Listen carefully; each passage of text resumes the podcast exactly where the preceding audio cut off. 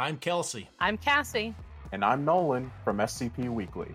We bring you news from on site and off site. And we share your love for the creative community that surrounds the SCP Wiki. Join us on Tuesdays for new episodes, wherever you listen to podcasts, or on YouTube at SCP Weekly. Hey there, SCP fans. My name is Grigori Karpin, and this is Simply Creative People, the show about SCP creatives, be they authors, artists, or offsite content creators like YouTube and TikTok. We're focused on bridging the gap between various fans and serving as an introduction to different concepts and stories on the wiki. So, many welcomes to all, and let's get started. Uh, all right.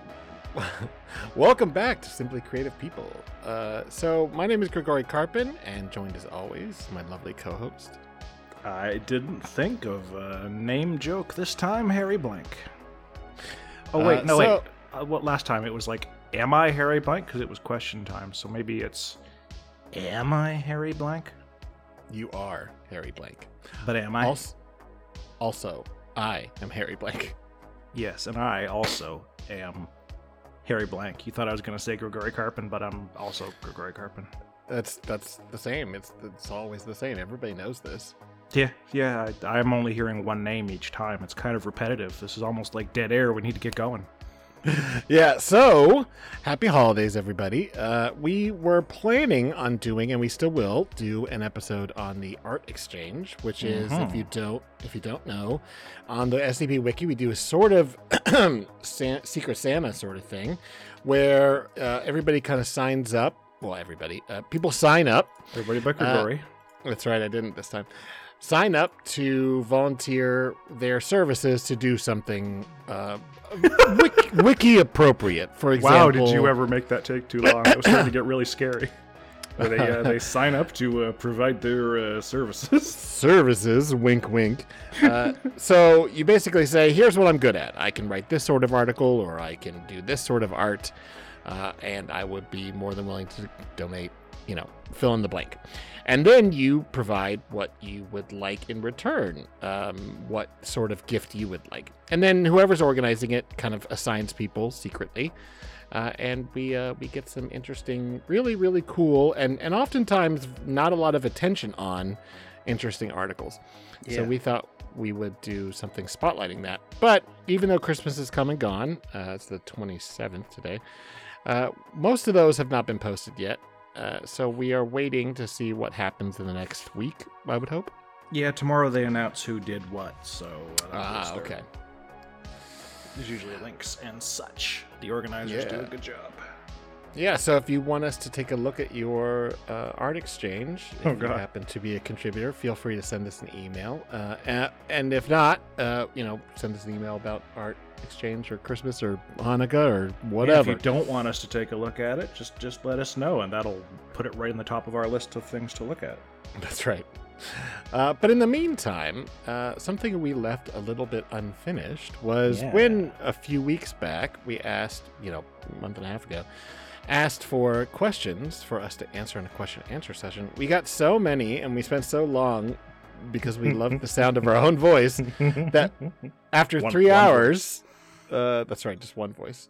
Um, after three hours, we hadn't finished, so we put out the call for some more questions to fill out the the list a little bit more, and we are going with the um, the original list, and we're going to give us a, a quick end of year uh, special for more questions and maybe some answers, but I don't know. the perils of micro celebrity on the internet. We've got we got just like six hours worth of questions. To... There are dozens of us. Um, so we're gonna start off. We're just gonna dig right in. Uh, this might be a little bit shorter than last time, but we'll see. Um, yeah.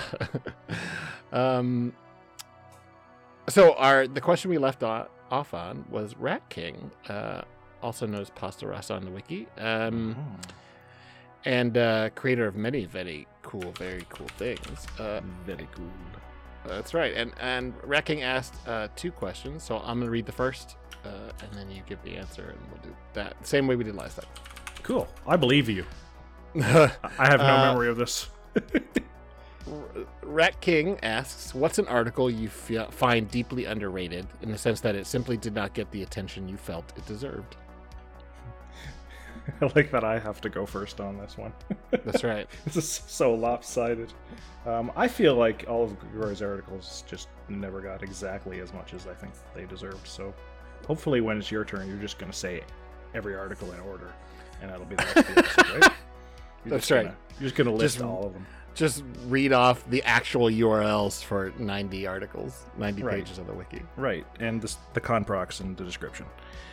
Uh, the, the one that I would pick out of mine, which is just kind of a crude and crass thing to, to do um, for me, is the 5694, which is called the War Pigs or Pygmalion, and it's a Oh, it's a uh, uh, what's the word?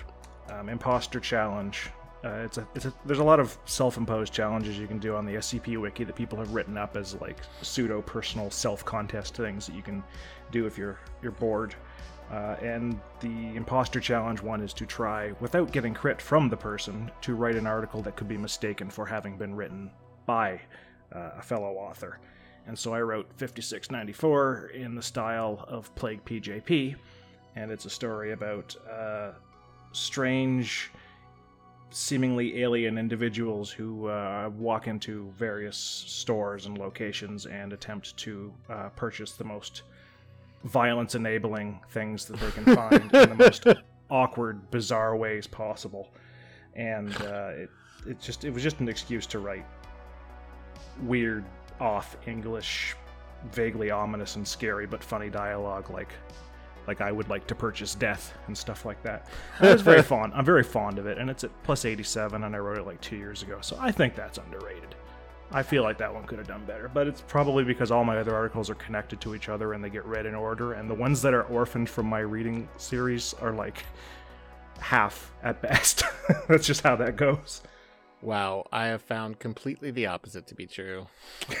yeah, that's weird. You, your your VKTM ones always just do do way up there, and the ones that are in, in order in the series, uh, uh, it might change now that you've got it finished. Hopefully, Yeah, let's hope. We I have seen some improvement on that, um, and I've gotten a few messages from people that just sat down and cranked out the whole thing, which is amazing. Thank you for anybody that's done that. It, it really means, it really really means a lot. The things I have done on the wiki that I've done well, obviously I'm fond of, but the story Hecatoncheires is definitely, you know, something pretty special to me because it's it's basically a novel on the wiki. it is. probably a pretty sizable novel at this point. Yeah, it's like 85,000 words. Nice.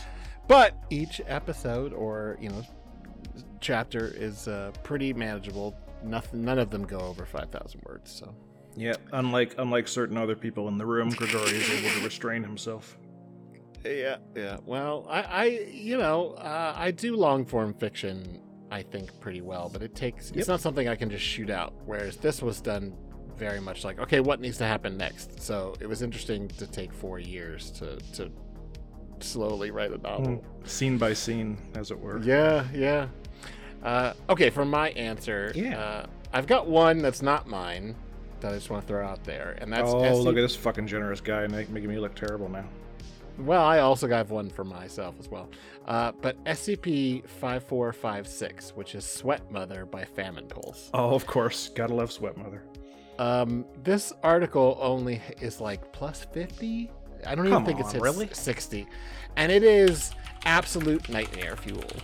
Um, Oh god, It it's might be- 58. That's so low. I Still. Yeah, it, it's it's everything that I love about Famine Pulse, and it just kind of like went and you know no one seemed to notice it, and it's it's just wrong. It's very short. Please go read SCP 5456. It is pure nightmare, surreal imagery by the master of it on the SCP Wiki, in my opinion. Beautiful. Uh, for my article, I would say, um, given the amount of effort I put into it, I would say 6602, which is a season of waste. Um, this is an article, it's an SCP, obviously, so it's an anomaly that is not presented as such, but it is essentially a ghost story in a non traditional way. It's about a mausoleum, uh, and the things that happened in that mausoleum. Um, I spent, I'm going to talk about it later on, so I'm not going to go too in depth, but one of the other questions kind of brought up as well. But um, yeah, I spent a, an inordinate amount of time on the imagery uh, compared to the writing of it. Um, and the writing of it, I tried something that I'd never done before, which was there's no dialogue. Everything had to be compelled, com- you know, communicated through just descriptions of what the, the, the agents see or, or do. Uh, and I think it actually turned out really well. Um, Mhm.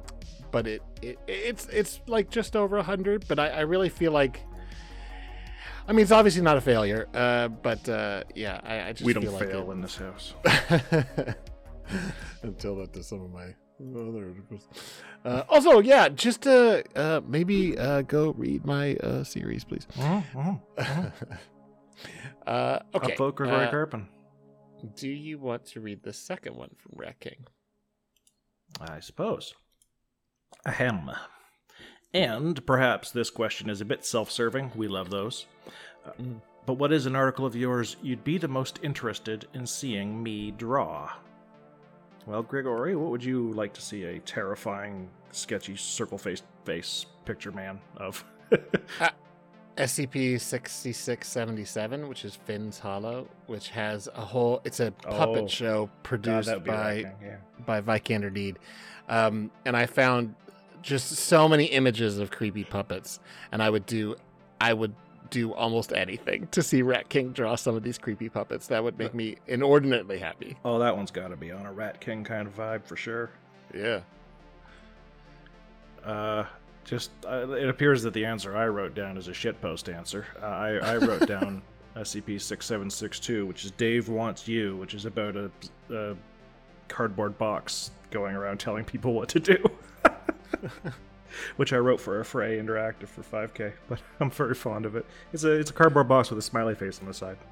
I know Rat King likes cardboard boxes with smiley faces on them, so Yeah, he would do a good job with that. yeah. All right. Uh, you want to read this next one? Oh no, wait, I'm reading this next one. Uh, Quakin, Quaker Button Nose, which is a fun username, says, "What is something another person made based on one of your articles that you really like or enjoy? It could be fan art, a piece of writing, a YouTube video, etc." Uh-huh. Uh, I have my answer here. This is my turn, right? I'm supposed to go. Yeah. My turn. You asked the question, so I answered. them. Yeah, yeah. So I had a um, a video that's not gotten nearly the attention it deserves. That was just absolutely phenomenally well put together. It was a reading of what at the time was my biggest article, which was 5866, the name snake, uh, the Tiamat uh, article, which was my first like stratospheric one. Uh, and it's by Nomadic Archives, and they did a reading of it where they got uh, voice actors and actresses to actually Oh yeah. do a really phenomenal job of reading it, and the characters just it just pops right out. The the the job that everyone involved did on this is super high quality, and uh, a lot of the times the really high quality production videos of readings and stuff don't do as well as the shit ass clickbait garbage that that uh, content farms churn out. So uh, Nomadic Archives just absolutely blew me away when I listened to this. I was so pleased. It was just, just Yeah. so good. It was awesome. So that's the one I would pick for now. Oh, are we only picking one? Oh no, you go, you, you go, boy. I, I, I love everything everybody makes. I love all the videos we've gotten. I, I love all the the fan art. People have done so much fan art. Love Marginal has done about 800 pictures of Dr. Lillehammer and lost her mind. The number of people who've, who've poured out all this stuff is uh, it's endlessly gratifying to me. But I wouldn't be able to pick just one thing, so I'm just picking this video and letting it all stand in for it. Fair. Uh, I'm gonna list like a whole bunch of shit because like I once I started listing one, I was like, oh, but what about this and what about this? Um, so SAP the Offshoot, which is a currently in production and kind of they've Oh, released a few things animation uh, where they kind of do a it's a slice of life comedy, sort of read The Office. Um, of a subsite of Site 19. I think it's 19S or something.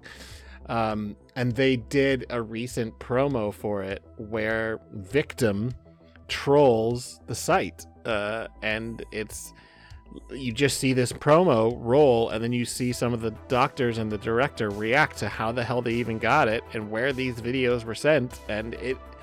I've never been so happy in my life. I've watched. It's like, I think it's like two minutes. I've watched it like twenty times. Like it's just, it just. I mean, Gesma, who's one of the writers on the show, told me it was happening, and I believed it, but I didn't uh, believe quite, you know, in reality, like what they were going to do. I thought it was going to be a mention of victim.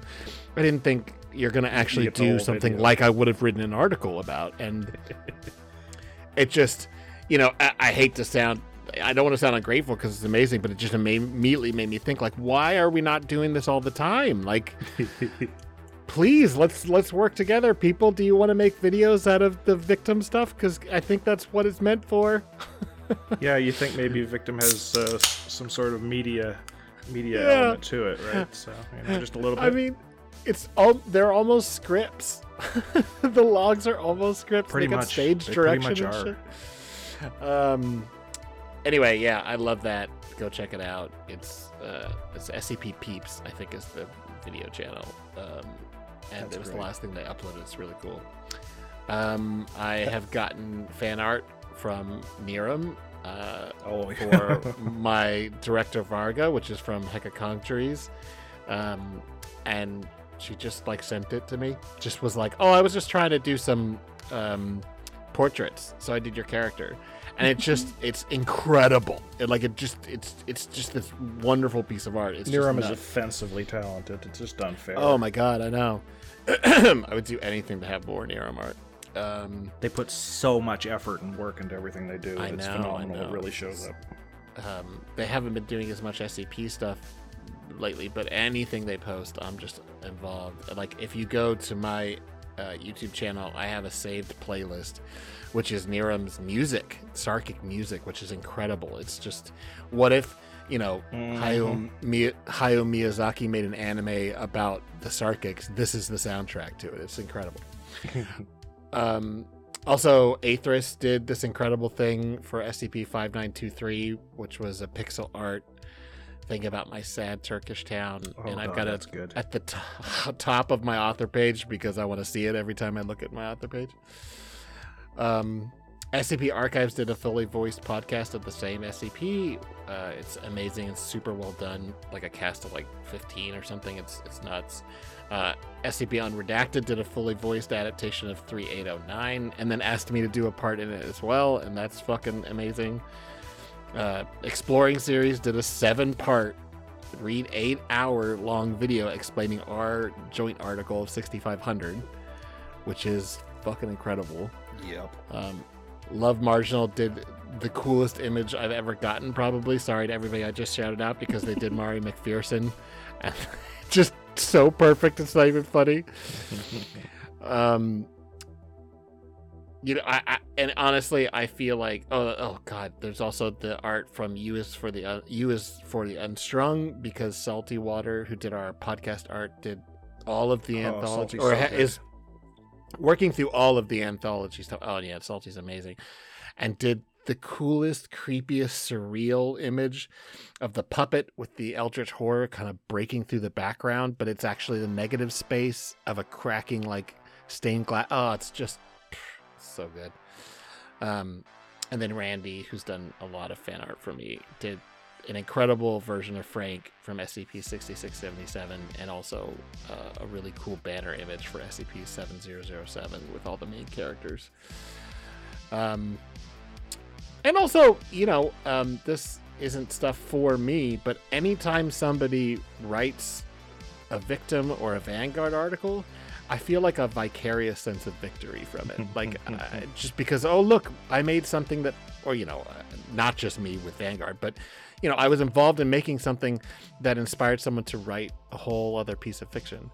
Um, and anybody that ever works on those things knows, I would hope, that I would like to keep my hands on those things and would love to see it. And I offer, even though I don't really do crit for randos anymore, um, I do it for almost anything that has victim or vanguard in it because I don't know, I want to control that stuff. Not control it, but like I want to, you know, ha- be a, ha- a guiding hand on the till. Force I don't you want to to do what I.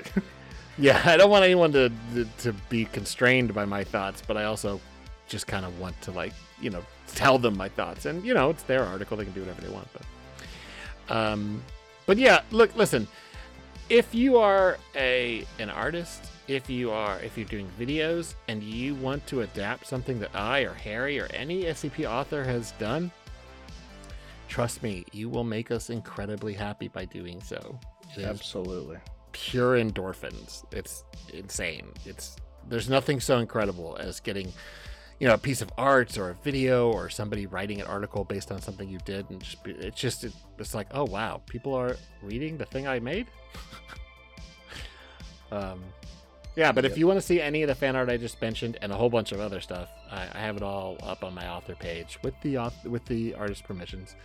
Um, it's under a collapsible, so it doesn't take over the whole page. But Yeah, that sorry, that kind of reminds me of uh, Gizma's uh, memes, which uh, Mhm. I'm always I'm always deeply pleased. He just churns them out at an extraordinary rate. I'm always very so entertained by them. he, he's so creative with them. Like they're never the like. Sometimes I'll go and try and make a meme out of something on the SCP wiki, and it's like pretty low effort. I'm just like making a shit post, and Gizmo's stuff is always so fucking clever. Yep, he's uh, he's always very good. I don't know how much of it is me uh, doing the Leonardo DiCaprio pointing at the TV gif, but it, it's because it's hey, it's my stuff. That's, this is funny because I recognize my own things, but but they're always really high quality and they always make me smile, and I'm always happy to see them. And he does an extraordinary number of them, and uh, doing a lot of work promoting us. I think by doing it because he puts it on Yeah. dank memes from Site 19 and yeah, absolutely. deeply Um, appreciated the uh, I- ongoing engagement of the people who read our stuff. I think Gizma, eh, who's also responsible for the victim stuff with Right. SCP Peeps that we mentioned earlier. Right. you know, I mean, other people also worked on it, but um, I think Yasma is like kind of responsible for that. I'll, I'll just see strangers in like the the official, um, you know, the Discord talking about victim and just being like, "Who? What?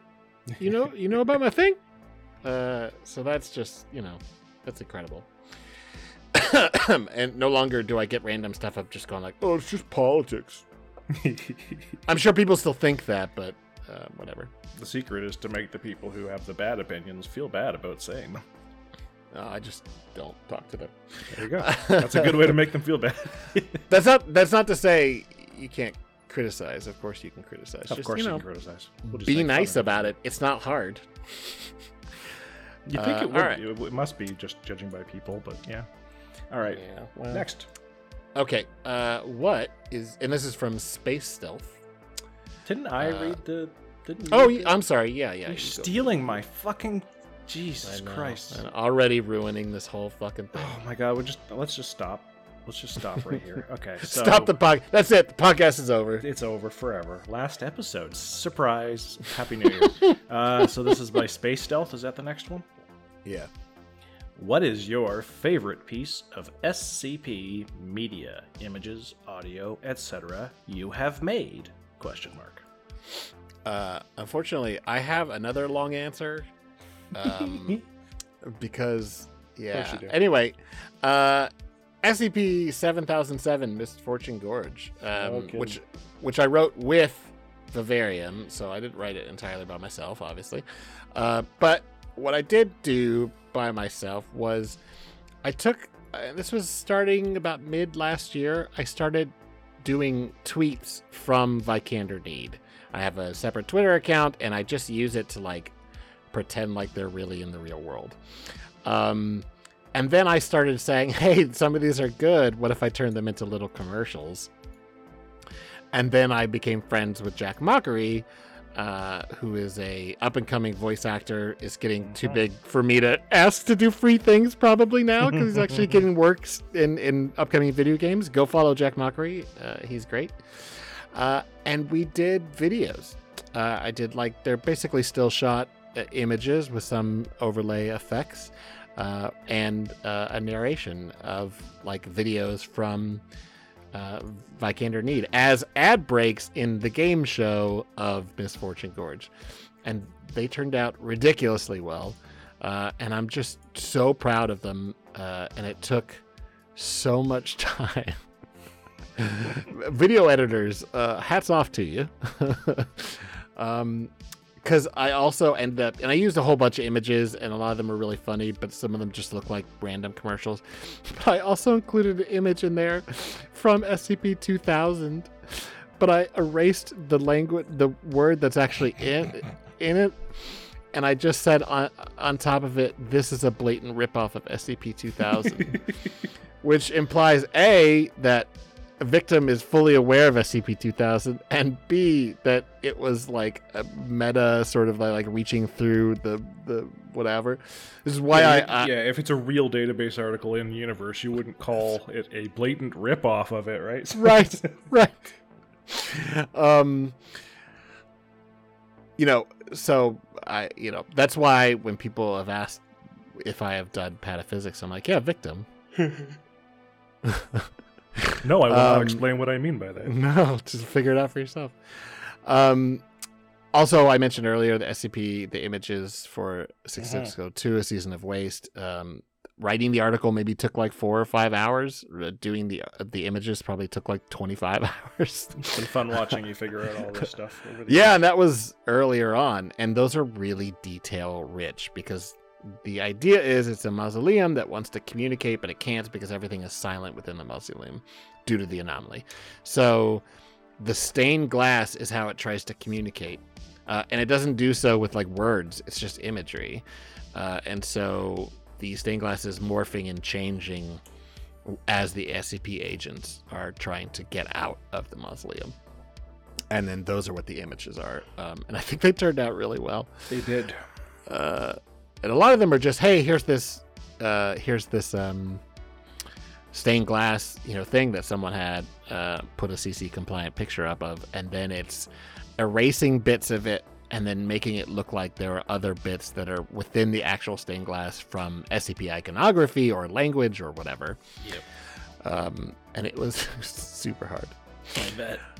um, and then for some photo edits that are just kind of, I'm really kind of proud of. In the Carpathians, which is a Parawatch article I did with Pedagon, uh, where we did, it's basically a hiker stumbles on a Department of Abnormalities bunker in the mountains, uh, hiding all sorts of Daevite stuff. And I wanted to give it like a real sense of place. So you know, I took pictures of bunkers and pictures of old ruins, and then I manipulated things within them to make it look like they were these really abandoned places and not like tourist attractions. Right. Um, and I also made a peach look like a human head, so you there's did do that. that. Uh, I don't even know how that worked. Um, so yeah, those are my those are my answers. Those are good answers. Oh wait, and SCP seventy seven ninety six, which is the photo edit that looks like it's actually from a TV show, uh, but where the the talk ho- talk show host is a meatball, a sentient meatball man. Oh right, yeah, yeah, yeah. You edited my edit of the, the Yeah. lobster in there. That was funny. I, I and I remember I sent you the finished product, and I was like, "All right, I know this probably isn't that great. What do you what like, do you think?" what? Because I don't know. I just immediately think like I'm missing something. Uh, You're like, "No, God, just post that." That looks good. You did it. I was, I was, was legitimately surprised because uh, the original image is is very filtered and, and fucked with, and I was surprised you were Yeah. able to clip it out and have it look natural. I was very impressed at, at how much you've grown. Yeah, I took his head and put it onto the actual Yes. uh, i- i- uh, Dick talk show Cavett, I host's think, body. Dick, yeah, it was Dick Cavett, and took it, and then he's interviewing Anthony Quinn because that was an archive photo, like in the like Library of Congress or something. Um, it was fun. yeah, yeah. Go read that article, God damn it! Yeah. yeah, Seventy-seven ninety-six. Anyway, what what about you? What, what what media things are you proud of? Um, well, the images on the last SCP article that I posted uh, with placeholder McD, Laren, and Steph Oh, Lynch. yeah. Uh, fifth episode of Admonition, which we were, which I was hinting would be coming out on the last last episode, which is now out. Uh, Existential Abatement, SCP seven two four three. I think most of the images in there that I did that are photo bashes are the best of the photo bashes I've done on the site, and I'm very very proud of the multicolored explosions in, in gorgeous. profusion. I think they're they're quite pretty to look at, and I'm quite pleased with them. Um, a lot of the ones that I've done before, I'm, I'm quite happy with, but I, I generally get happier with whatever the newest ones are. I'm, I'm I'm trying to make it so that each one is at least as good as the stuff that I've done before. Um, the two that I was probably the proudest of for completely different reasons before that are uh, in SCP 5520, The Rabbit Hole, which is about a insane, sad reality bender living under Site 43. I have an image of a lonely silhouette standing in front of a subterranean factory that I think is very striking. Oh, yeah. I was very pleased by that one. It's haunting. Um, it's thank you. It's spooky. Uh, the original version, I had to actually, I had to make a completely new version because people changing their licenses on images, which is illegal. Don't fucking do it. Uh, it's not, not worth going to court over. So I had to redo the images. Um, but the new one looks better, and that's kind of how it always goes. Actually, one of the images in 7243, I discovered that CC Search, the engine that we used to find these CC images, had cached an earlier version of an image that was um, in a Creative Commons compliant license, and the jackoff who made the image subsequently changed it to be non-commercial, which means you can't use it on the wiki. And I had to redo the whole fucking image because CC Search told me the wrong license, and I wasn't happy about that. Uh, but the new version again looked a lot better. it, it's it's nice. The second time I do it, I always go, if I have to make this image twice, I'm gonna at least get some virtue out of it and just make it look better the second time. You pour your frustration, anger into making it look cool. Yeah, yeah. Emotion always improves art. Just the different kinds of emotion. In this case, it was uh, I was it was an image of an explosion, so I, I, pouring the anger in there probably helps with that. Uh, but the one that I it, it, the one that I feel proud of, even though by its nature it's not like fantastic, because it doesn't have to be. If you look at it without the uh, filters I put on it because there's a pixelation filter on it because it's a still frame from a YouTube like site that's supposed to be low quality phone audio or some shit. So phone video. So it's it's pixelated which hides most of the evil of the laziness of the photoshopping so it looks real even though it's totally not. But the reason that I like it is because it's so fucking stupid. It's from SCP-7000 and it's a picture of Dr. Weddle out on uh, out on um, an assignment that goes terribly wrong because that's the whole premise of SCP-7000 is they always go terribly wrong for him. And the caption on the YouTube video that somebody has captured of this event is "Fat idiot gets wrecked by kangaroo." It's a, picture, it's, a picture of Dr. Weddle getting kicked by a kangaroo into an industrial barbecue, and there's hot dogs flying everywhere. And I'm very proud of it, just because it's just so fucking stupid. Um, yeah, that that those images for 7000 are so like impressive because they are so believable. They're they're very ordinary in a lot tried, of ways. i tried very hard on those ones right. uh, i was hoping i might uh, win the contest. Yeah. Um, but yeah, they're all very. I like the one where you can just see his feet because he's just fallen out of frame. Yeah, they're all, it's a training montage where they're all they're all getting they're all out there with their guns and their tactical, and you can just see his feet sticking up, and he's completely inverted somehow. Because somehow they decided that that was a picture that needed to be in the official documentation. yes, of course. So stupid. Suck it, Uh, Willie. It's in your article now. Oh, that's so good. Um, but yeah, uh, existential abatement. Um, I know it's doing fine, but people, Jesus, that's a real. I mean, I liked all the admonition stuff. Obviously, uh, we've talked about it before, and we'll have we'll do a whole episode on it pretty soon, I think.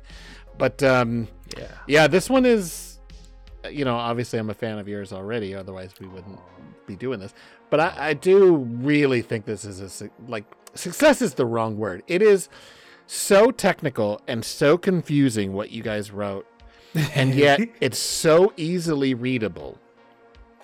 do you know what I mean? think like it's it's, got, it's I think it's got placeholders best techno babble because it's completely insane, and I read it Yeah. and I go, yeah, I get that.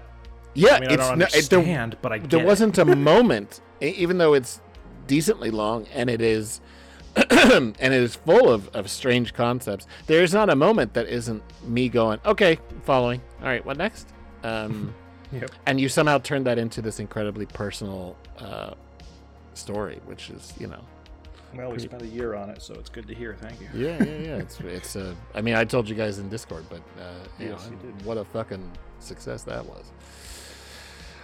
End the series off well because I don't mean the Admonition series, which is still going strong, but we're getting towards the end of Series 8, so that was probably going to be my last big one in Series 8. I imagine the KCON comes in January. Yeah, everyone's been saying that, and so I thought we were down to like double digits of articles, and I just did a search, and we have like 153 open slots, and I was surprised. But I know we typically announce it when it's close to 100, so Yeah. What are we at Uh, now? Uh, 160. Yeah. yeah. Um. All right. Uh, next question. Am I reading this one or are you? Uh, I can't remember. Just one quick note. Oh, no. Art, Ex- Art Exchange will probably push it forward a lot, right? When they start posting the Art Exchanges, because a bunch of people Probably, yeah. SCPs. Yeah, probably. And nobody likes to delete a Christmas present, even if it sucks. So carry on. Yeah. Uh, Uh, I, I can't remember who did read this. I think I'm reading this one. Yeah, because I Okay, answered why first not? last. Uh, this one's from Lemon Sense. Uh, you you're both given the opportunity to re- rewrite one article on the site. It doesn't matter if it's an SCP, a tale, or anything. What would you pick? Uh, let me just say before you answer, I found this to be a trap. This question's a fucking trap. I am not doing this. I mean, I have an answer, but like I, I, I was like sitting there going like, I don't, I Oh, don't, no, I don't, yeah. I don't know. Like I, do I pick Yeah. something by somebody I don't like? Is that what I'm? I, I thought you meant it was a trap because of the way your brain works, where you immediately refuse any Oh, new no, idea, no. and then you think about it for a minute, and then you have to do it. So now you'll have No, that co- that kind of did happen, but luckily the thing I chose it'll never happen, so it's fine. Anyway, you, you Uh, go first. SCP-043, which is by an unknown author, and so I feel perfectly fine Safe. slagging it off Yeah. anytime that it comes up. Uh, have I complained about it on the podcast? I can't remember or not. I, I don't have. know which one is that one. It's uh, I think it's called The Beetle slash search SCP-043. And it's not because it's my number that pisses me off. It's because it's a crap article. Um, it's it's a tiny, short little thing about uh, a, a, a vinyl copy of the White Album by the Beatles. And the great thing about this article is that everything about it is wrong. Like everything about it is wrong. everything that they can possibly have said incorrectly about how a record works is wrong. It appears to be a vinyl copy, and then they talk about it like it's it's one record. The White Album's double double album. They Yeah. call it the White Album. It's not called the White Album. That's not clinical. It's called the Beatles, colloquially known as the White Album. They talk about how it's like one record that'll play from start to finish, and when the 29th track is reached, well, it doesn't have a 29th track. It's got four sides. It's a double vinyl album. You're talking about a CD now. And then fucking uh, uh, Eleni Fish Truck, please come back so I can complain that you did image replacement for this article and you put a picture of a CD-ROM digipack as the image for this vinyl album. which which I, I don't actually hate that, that that happened because it makes this article look worse, which is good because it should look worse because it's rated at 0.3 plus 345 and I want it to be Ugh. deletion so I can rewrite it because it's so fucking bad. Everything about it is wrong. Like, why do you want to write about vinyl records if you've obviously never touched a vinyl record? No kidding. Uh, Yeah. That makes me think of probably my favorite comment I've ever gotten on any article, which was on SCP 7007. And somebody wrote this deadly serious dissection of why I was wrong, describing how au- audio analysis works. Um, it's like it's it's like a five paragraph essay you would turn in in high school. Like it's it's this whole thing, and all I could say to this person was, "That's the funniest thing anyone's ever written on one of my articles," because it was like, "Tell me you didn't really get the point of this article without telling me." Like it's it's a joke. It's it's supposed to be funny. Like who? Ca- That's not the point. are just so fucking funny. Who cares if the audio analysis isn't the way? I mean, you know, thanks for the critique. I, I'm not bashing that person, but it just was like, wow, talk about hyperfixation. Yeah. The, re- the thing Um, with this one that, that always gets me about it is that um, that's the entirety of the article. It's like 300 words long. Like Mhm. it's so short that it has enough time to go.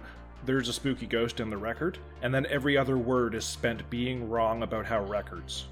It's just it, the article is essentially about the author doesn't understand records. really Good God, why is that over 300? It's garbage. I have, I have, and, I don't feel bad saying this because it's articles. Uh, unknown Arthur. Un- unknown Arthur. Unknown, good old unknown Arthur. My bad. My good friend. it's un- it's an unknown author article. So if, if they get upset or pissed off that I keep saying Fuck 'em. everywhere I can Whatever. that I hate it, then maybe they'll tell us who they are and we can cross them off the list.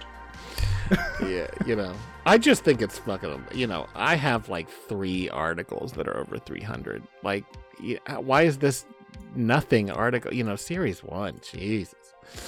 Like just because it's early. It's it's so early I that you get through and you go, yeah, it's all right. This isn't garbage. And you come back and you go, this isn't even a story. This No. isn't this isn't anything. Yeah. Th- th- this isn't like even the short. That's the thing that people don't understand. They go, well, everything's gotta have a story now. You gotta have a narrative. With the old ones, they all did. They all have stories. All of the ones that Yeah. survive that are good, they have stories. They might Yeah. be small stories. They might be telling you just one thing, but they are stories. The ones that are bad are the ones that just go, it's a thing. And I have nothing to say about the thing that's interesting other than Yeah. wouldn't that be spooky? Yeah.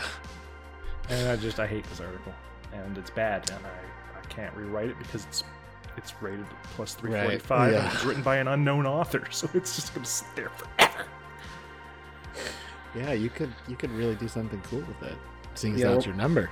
yeah, I know, right? Yeah. Anyway, placeholder, and I have some plans because we might tie it tie something in with the uh, temporary secretary Yeah. series. I love that article. Um, my answer is also kind of a safe answer, and I'm not bashing the author because I like Clef, but I would like to rewrite and mostly reformat the GOC hub. Mm. Um, I think it's a it's just a mess and it's sort of boring. Sorry, Clef. Yeah, it could use a Um, little bit of work for sure. Yeah, and I mean, I really like that hub. You know, when we did that that episode, which was I think the first one you were on, um, because no one else was ever on the show. Uh, Right, the first And, episode. uh, you mean, yeah. Well, the second. Um, Only, episode. No, Uh, obviously, even the one that you were in by yourself. it doesn't exist. Yeah, it doesn't exist. Um, you know, I read through that, you know, pretty in depth, and uh, was just like, you know, there's some great stuff on this hub, but the hub makes it hard to find. Yeah, it needs tidying up, and it needs Mhm. streamlining, and it needs Yeah. expansion, and it needs some visuals, and it needs quite a bit. yeah, but A lot yeah, of the old so that's, hubs that's are like that. yeah, yeah. So that's that's my answer. That's a good answer. That's a Uh, good answer. Thank you. Also, I just love doing hubs. Oh, Jesus, I really need to do a hub for uh, our Department of uh, Procurement and Liquidations. Mm-hmm. One more thing. Um, all right. Uh, next question from Lemon Sense. Oh, I read the last one. Wait. Right. Yeah, you did. Yeah. Okay, so you, you read this next one. Dinner with any one person, alive or dead. And uh, just skipping any maudlin real talk answers to that one, I'll just say uh, I'd like to I'd like to talk to an actor named Richard Beymer who played uh, Ben Horne on Twin Peaks, and I want to tell him that I, I think he's one of the best actors of all time. I just want to tell him that because I've watched Twin Peaks a few times all the way through, and I'm always struck by what a fantastic actor is, and he seems like he'd be a cool guy, and he's probably going to die sometime soon. So. Which character was he? Ben Horne, the guy who owns the Great Northern Hotel. Oh my God. He acts circles Wonderful. around absolutely everybody who he shares a scene with, and he's just always doing something. He's just always moving, or he's always he's got like He's so good props, and he's always he touches things. He moves around the set. He's just phenomenal in every Yeah. scene, and I just I don't think he gets enough credit for it. It it doesn't. He's wonderful in it. Uh, in, in a series that is full of wonderful, Full of crazy like, characters. super memorable characters. But he, He just is- he just like sucks the camera focus right onto him whenever he's there.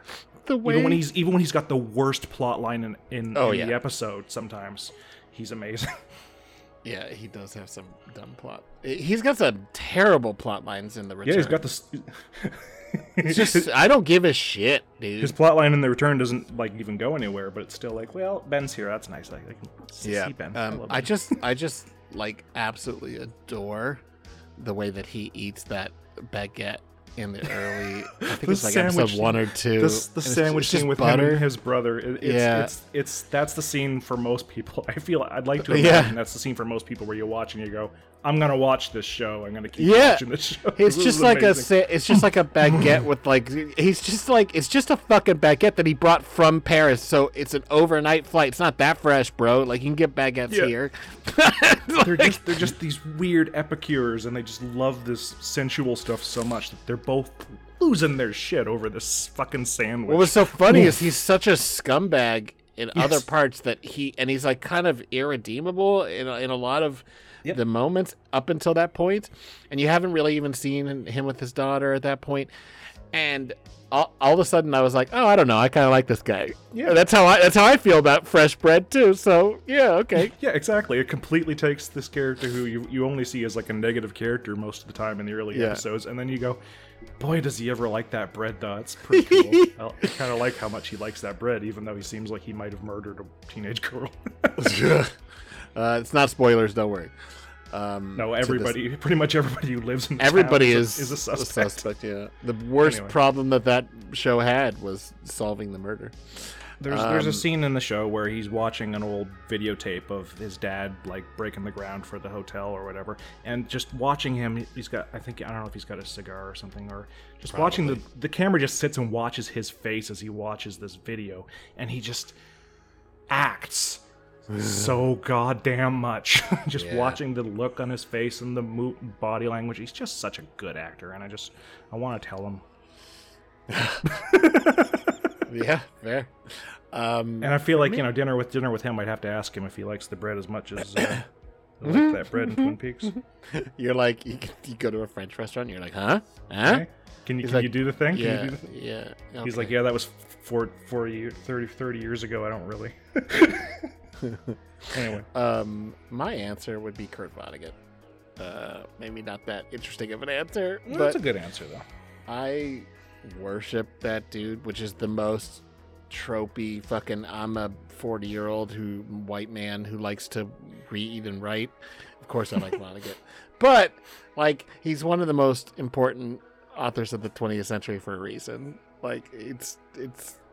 I would just. I mean, I, I've literally listened to recordings of him giving talks. I would just like to get drunk with that dude so badly, and unfortunately, he died. So yeah. Well, luckily the ago. question allows you to I know. to meet a dead person. So let me know how it goes. Um. All right. Uh, this is favorite- happening. This is happening, right? There- Oh yeah, yeah, yeah. Of course, it's happening. Yes. Okay. Uh, and finally, uh, favorite pizza toppings because why not? All right, you go. Green olives are the choice for me. Just green olives. Just green olives. I love green olives on pizza. Okay. I don't think I've ever had green olives on a pizza. Oh, really? Uh, it's Yeah. a fairly common thing where where I, where I eat pizza. uh, I really Uh, like green olives pizza. I don't much care for black olives. They don't taste like enough of anything to me. I like black olives on pizza, but uh, I think green, green olives, olives. green olives would be better. Well, I can't eat. If you're one of those, Um, well, just try eat some green olives and imagine the pizza. Yeah, yeah. I do have some garlic stuffed olives in my fridge right now. I like green Uh, olives, and a lot of people just fucking hate olives, and I, I, I Oh no, yeah, big fan. Green are so much better than black. they so much are. better. They are. Um, my favorite, and I don't really eat pizza anymore because I'm like lactose intolerant, and the sauce typically makes me sick. my stomach is a mess. Um, I'm a big foodie, but like I got to be careful with what I eat. Yep. Um, but my favorite was always and will always be barbecue chicken, which is like ch- Mm, chicken, cilantro, red onions, barbecue sauce, and cheese. Like it's just, it's just so good. chicken on pizza. Yeah, chicken on Yeah. pizza. Like I never got that when I was a kid, uh, and then you know, as a, a young adult, started to see more expansions to that before I started developing stomach problems. That's good. I like feta on pizza too. Feta is. Oh really yeah, good. yeah. Feta, Man, feta in general, hungry. feta on everything. is Feta on pretty much everything. Fuck, I'm hungry Yeah. now. I'm sorry. That's fine. I won't tell you what I just made for dinner. Uh, I'm gonna put some uh, some of the turkey we had that my dad made for uh, Christmas. I'll put that into some kimchi noodles. I'll have that. ooh, yeah, hell yeah. Turkey Fuck goes yeah. really well with that for some reason. I don't know why. Uh, kimchi noodles and any kind of protein is a good time. It, it does seem to work out that way somehow. Mm-hmm. E- even animals they don't have in Korea. Yeah. yeah. Turkey goes well with anything where it's a sauce or a broth because Yeah. it does it absorbs so much of that flavor. it does. That's right. Because it's because it's bland as fuck otherwise. Yeah, well, this was this was really well put together turkey. It's really, I'm sure. really. Uh, I know the word is is now popular as a horrible word, but it's a very moist and very flavorful turkey. So Also, guys, moist is a perfectly useful word. Okay, everyone calm Right? down. right, I work with Uh, moist, and he's just lovely. we uh we did Chinese food because we're Jews. Yeah. It was a good time. I ate it, I ate way too much Chinese food. It That's was, very Christmassy though, because they do that in the Christmas story at the end. Oh yeah, that's right. And it's How racist. dare how dare they appropriate my culture? appropriating. This is this is the newest piece of Jewish culture appropriation that I've heard of is stealing Chinese on Christmas. It's so funny when I tell people that there aren't that many Jews where I live. Um, even though in Southern California there's plenty of us, but there are not, not the area I grew up and not in any place I've ever lived. And people will always be asking, why did Jews do that? And I'm like, because it's open and because we don't celebrate Christmas. Also, it's delicious. Like, you gonna say no to orange chicken? Yeah, you're wrong. You're wrong. oh man, now I want like uh, kung pao chicken or some shit. God damn it, Grigori. Sorry, sorry. We also have Mongolian beef, which is probably Oh, my favorite thing in the world. Oh, I have some. Oh my god, I have some summer sausage from Hickory Farms. God, oh my god, that's so good. That's I always get it for Christmas. That would go mm. well on pizza. Summer sausage on pizza. Fuck. Oh yeah, yeah, that'd be really good. Especially better than the sausage they normally put on it. That oily shit. Yeah. Oh well, like fuck it. You know what? Uh, just just to continue this pointlessly forever. Like, my dad makes sourdough bread, and it's so incredibly Oh good. yeah, you mentioned that. and he makes sourdough pizza as well. He makes the pizza crust for pizza. So so oh, we don't even have any other kind of pizza anymore because Yeah. there's no point anymore. He, he Right. makes this sourdough stuff and it's so much better than anything you can get in the store. So the sourdough pizza and then the green olives and if we could put that oh put that summer Yeah. sausage on there. Mm, all right, we're doing our own version of the Twin Peaks scene at this point. yeah, sorry. My friend just Mm. told me that they ate a tikka masala pizza, and I've never been more jealous in my Oh, wow, life. That sounds good. I want that, and I No can't kidding. have it. I can't eat tikka masala or most Indian food because it's either dairy or tomatoes, and it kills me. Uh, intolerance. Ugh. we just need to get intolerance out of the world. It solves all the I problems. know, I know. All right. Uh, Anyway, so uh, SCP. yeah. Uh, so you read this. Well, someone, some, someone one has has two questions. So why don't you read the first one, okay. One and then I'll and then I'll answer. Stop messing with the pattern. yes. All right. All right. How do you ensure that everything you write in a long story doesn't contradict each other? rereading and revising. So you could write a whole show Bible if you want, but I find that that takes the endorphins of the actual writing away from you, and then I don't end up writing the thing. If I Yeah. write, it's why I say when I've said before on the show that I write very loose, very non-detailed outlines if I do one at all. Um, so I don't do that. I instead, and it's more ta- it's more time consuming, so it sucks. But um, you gotta like reread the stuff you did before, especially like for example with Hecatoncheires, I wrote it over four years, so you know there are even some some like uh some plot holes in there. No. yeah, I know. Um, On the And- SCP wiki. I know somebody was like, you know, this part wasn't really addressed later on. It's like, okay, you write a novel on the wiki. Uh, no, I'm just kidding. I appreciate it. Fuck 'cause I'm you in real life. I, I'm gonna revise the whole thing and put it in, turn it into an ebook. So it was it was good for notes. Right. But um, yeah, revi- rereading and revising. That's the secret. You need to read over the thing that you wrote last time. Uh, if it's a long form story and you've wrote a chapter last night, you probably remember what you wrote. But if you wrote it last week, your memory is probably not as good as you think it is. Uh, yours is, Harry. But you know, No. but you know, there's My you need to, like- bad. Right. Well, you gotta like take a look at what you wrote before and be like, okay. And you know, it's really important if you want to make something that has a consistent tone. Um, a series of short stories that doesn't matter as much. If it's a long form thing, you gotta make sure everything kind of feels right together. Otherwise, it's just you're gonna get to a chapter or a section and you're gonna be like, well, that part felt weird. Why were we reading that? Right. Um, especially you know if you left the draft alone for a while. If it's all one piece, uh, and you wrote you know a thousand words of it, you know six months ago, and you're trying to pick it up, reread that thing before you do anything. Mm-hmm. Um, outlines can help a lot, but like I said, I always try to keep them very loose. Um, at what I mean by that is I maybe throw out you know, a one or two sentence thing about a scene I would like to write or a conversation, but I don't write all the details of it because then it, that just becomes the thing. Um, but yeah, reread the old stuff. Yeah, the uh, the answers I have listed to this question and also the question that comes after that you're going to read are one I don't and two I don't. Um, but yeah, the how do you make sure it doesn't contradict each other? The the long version of I don't is people are lately telling me like this doesn't seem to fit, and I go fuck, and I go and fix something. Uh, but the, the answer when I do successfully do this, and I used to be very good at this, and I've gotten worse and worse as my brain has molded and melted into a puddle in my skull, is I. Uh, rewrote stuff from scratch after having written it once. So you write the whole thing and then you rewrite it again with the old one in front of you and just fix anything that comes up that's wrong. uh, but the, the answer Grigori gave is really the only good answer, which is read it again and make sure you didn't fuck it up. Although at my at, the, at this point, I feel like I need a on guard 43 wiki to keep track of who the fuck is doing what at what time and who the Yeah. fuck is doing who at what time and just Yeah. the, the amount of shit that I've gotten, characters that I've gotten, and times that I've covered. It's just a nightmare.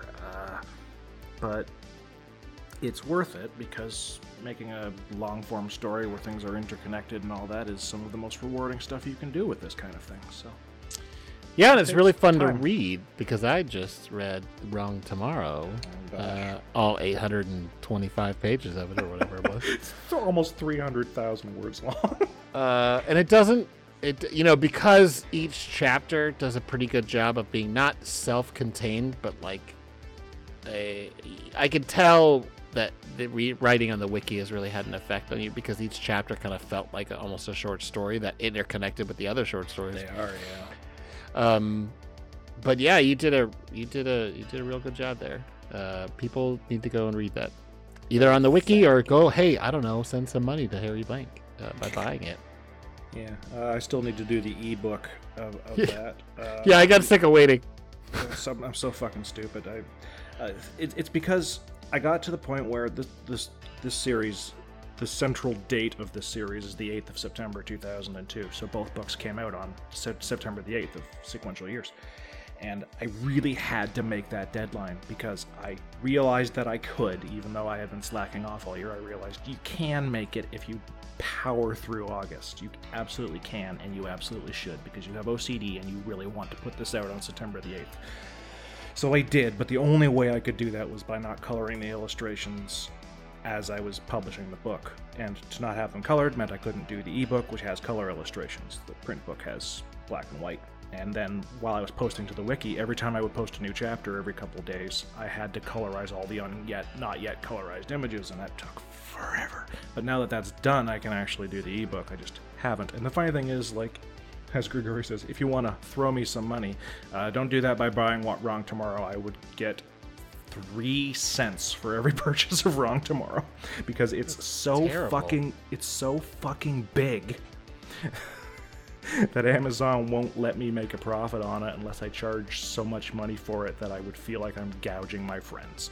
Uh, Bury the Survivors, I get like a dollar or two. I think it's not not as terrible. But Wrong Tomorrow, I believe I get actually three cents. But But you'll get more with the ebook. the though. ebook version is mostly profit by by comparison. But the thing about the hard copies is that just having them is great. So like don't think if, if you want that and don't don't don't think that I'll be like, "Oh, you're not actually giving me money." Like, no, I the idea that people have those in their houses and they send me photos of them and I'm always just super pleased to see it. Buy both. That's my book. Buy both.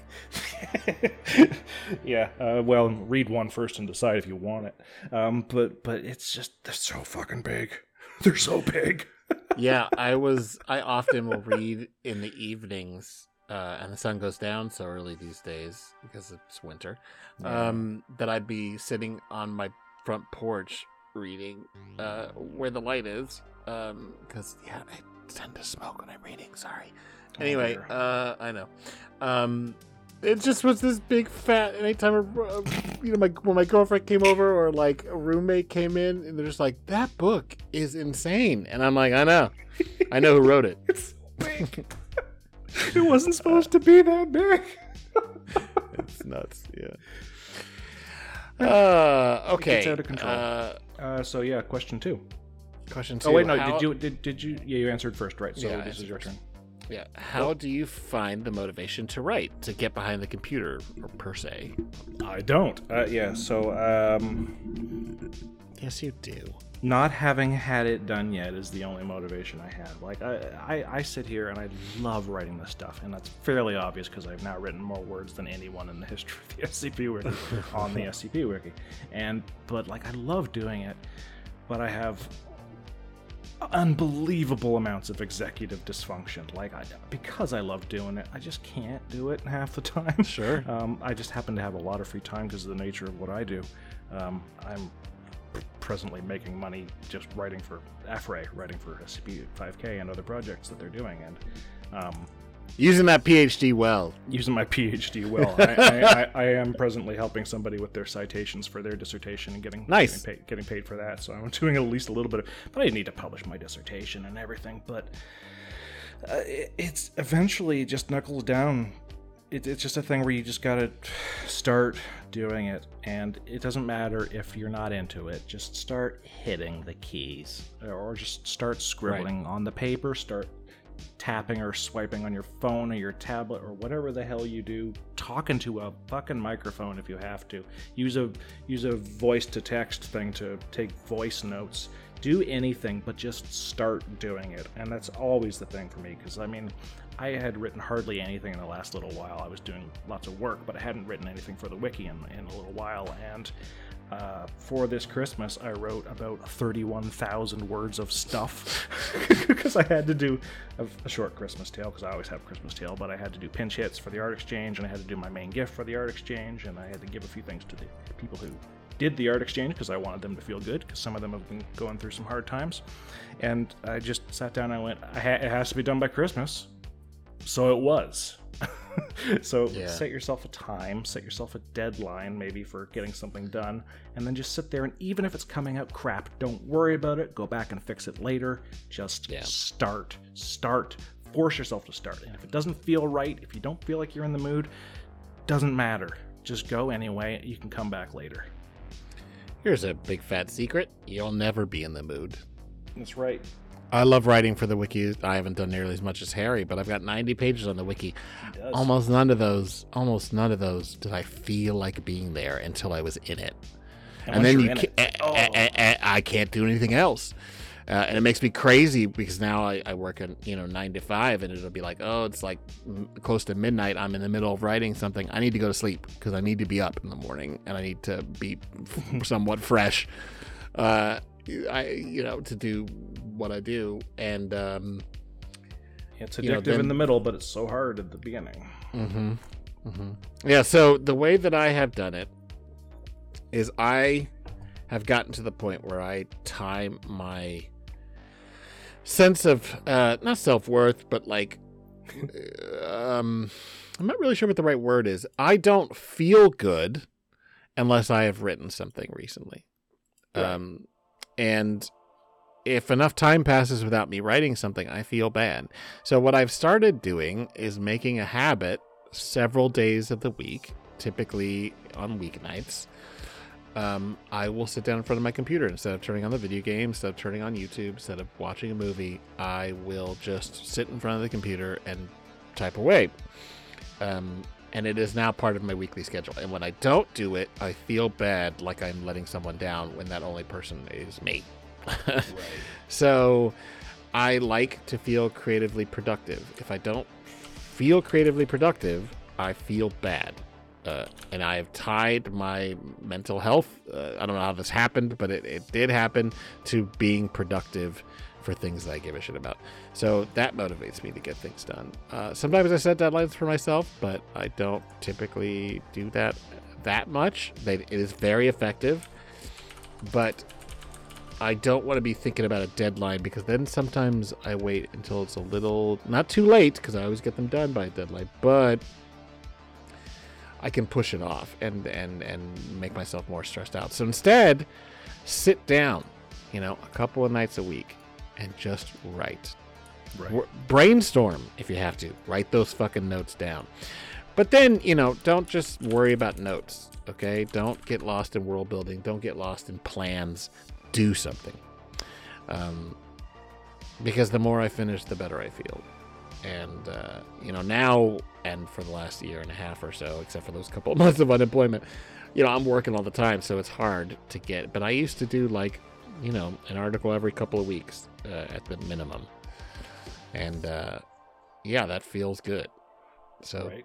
focus that. And, and the SCP Wiki is a great place to do it because you can do it relatively short form and uh, and get it out and get feedback and then move on to the next one instead of working for you know six months on a novel and then getting feedback on that. So use the SCP Wiki if that's what you want to do. Use you know your blog. Use you know I don't know what some of the other available fanfic type things are out there because I don't bother with them, but use them as a place to like get that fix and formulate you know a series of patterns because this is just like working out you never feel good before you work out you feel That's good, good during and after so even if it's painful sit down. And you know if you are like losing your mind and you've been staring at the computer for too long go take a walk. Bring your phone right on the phone. I do that all the time. And i get Absolutely, i've written I've written whole fucking articles on the phone. Not directly into the wiki because wikidot is the worst but you know i mean and, and you just internalize some of the simple css you're going to need to use and you just start going. And then i email it to myself and i copy paste it. So yeah that's what i do um all right Good. what you read the last one no i read the last one so you read this next one from Ak- akulio akulio Where am I? Akulio, yeah. Favorite author pages on the SCP Wiki? This is the part where you answer, Grigori. yeah yeah um obviously i love harry's uh, My author page, I was just talking about that today. It's, it hasn't been updated properly since May of 2021. oh oh what I haven't But been you- putting my SCP stuff up there. I've been I've been putting the, I've, I've been updating the containment class uh, tally that shows how many Right. classes I've used, but I I haven't uh, been putting up my little reviews of my SCPs this whole time. that's funny I need to start doing that. Wow, how many things? How many things have you written since May Oh, I don't 2021? Jesus, that was like two and a half years ago. Probably more than hundred pages. Yeah, oh Jesus. Um, two books. but uh, yeah, no kidding. Uh, uh, I would also say visually, uh, uh, Aiko's Aiko, sorry, sorry, Oh, yeah. Aiko. Aiko's author page is incredible to look at, and Pepper's Ghosts author page. Pepper's Ghost author page is great. Yeah. Um, so those are just vibrant as fuck. I don't know if we talked about this or not before, but uh, were you on? I can't remember whether you were on or not when Pepper's Ghost first started posting the CSS and Yes. stuff when he was. Yeah, yeah, it was yeah. so fucking funny. He started posting what looked to everyone like tons of blank pages, and we couldn't tell what the fuck he was doing, and it's so impossible to get contact with Pepper sometimes. And he's just posting pages with nothing on them that are fragments and they're extra things and components, and they would, and we're like. The fuck is he doing? What the fuck is he doing? Everybody was losing their mind. It filled the whole latest pages thing. Yeah, like, sure what is this? And they're downvoting it and shit. And then he like finishes Voltroning them together into his author page with these cool like trading card like things for each article. And we all went, oh, that's really cool. Yeah, it's amazing. It's visually stunning. Oh, and also Disidron's author page is also fucking incredible for similar reasons. Nice. Uh, I think Pedagon's is going to be as well. It's already pretty cool. But uh, I believe he got for Art Exchange, he got new CSS for his author page, which is very nice. That's very cool. Uh, I would name two of them. One, just be they're both actually contrarian kind of answers, but that's that's fun. One for being consistently one of the most visually arresting, as in it causes seizures. Rounderhouse's Rounder page, which is just designed to be obnoxious as hell. it's just it's just an assault on the senses. Although right now it looks like there's some weird shit going on with the CSS and half the page is on the left hand, almost the whole page is on the left hand side of the screen. So I don't know what's going on there. Um, probably Wikidot.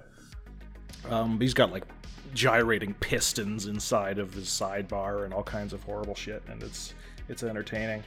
Um, but the one that always just I remember is Crockett's downvote page, the author page of Crockett Lawn Chair, who is an author who has, and I will read this from Crom, a total of five pages four SCPs, zero tails, zero GOI formats, one others, that'd be the author page, with a total rating of plus six and an average rating of plus one.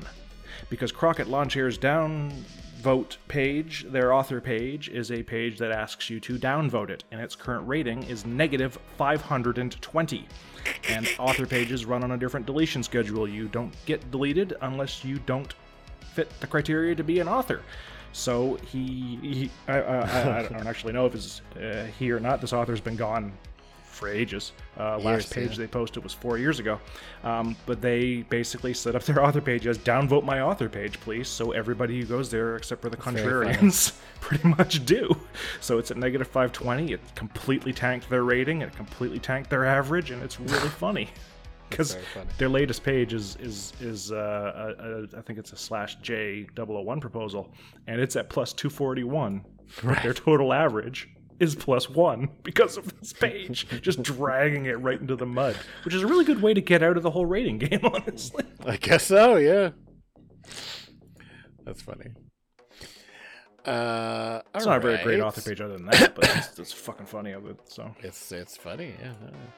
I'll always take a shit post over a serious effort. Uh, So. let's see. uh, All right, elf lawyers. Who read that one? Uh, I did. It's your wait.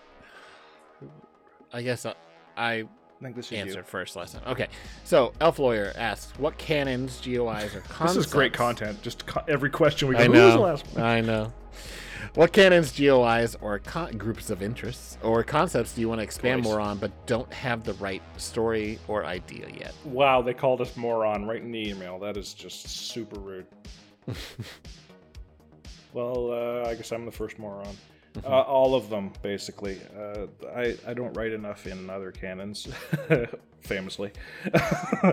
um, and I have always tried to use the GOIs as much as I can. I wrote a whole book, essentially the unpublished, but on the wiki published first book, The Time After Time Password, was just using as many group of interests as I can. And I want to get them all involved in some sense because I like the idea of my universe being holistic and using all of the different toys that everybody's put into the toy box over the years. I enjoy piling all that stuff on there. So I kind of feel like using everything that I haven't used already. Um, so in in terms of is there anything that I haven't done anything with that I really want to do? Nothing really stands out. Just kind of most stuff I haven't played with, I kind of want to at some point. That's my shitty Um, answer. No, it's a good answer.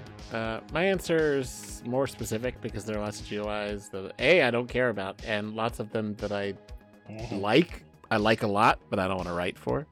Um,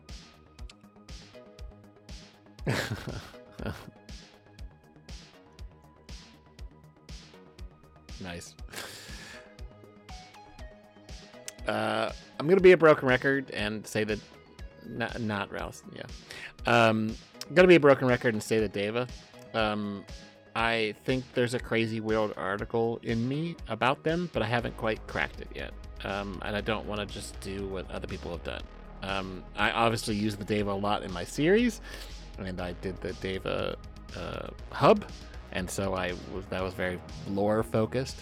But I, I definitely want to do like a creepy, weird, like, but also like kind of out of left field Daevite article, and I haven't quite figured out what I want to do with it.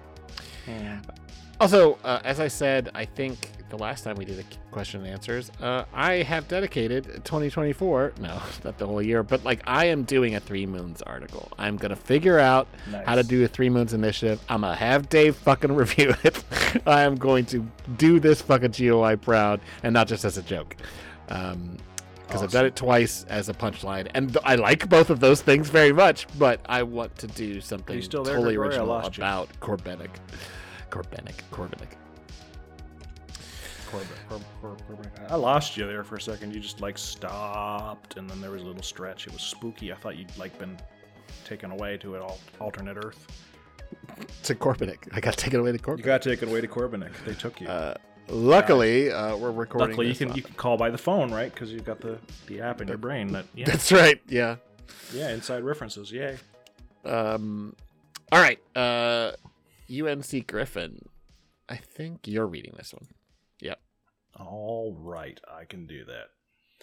As two authors who have many, many original characters on the wiki, which character that you have created do you like writing the most?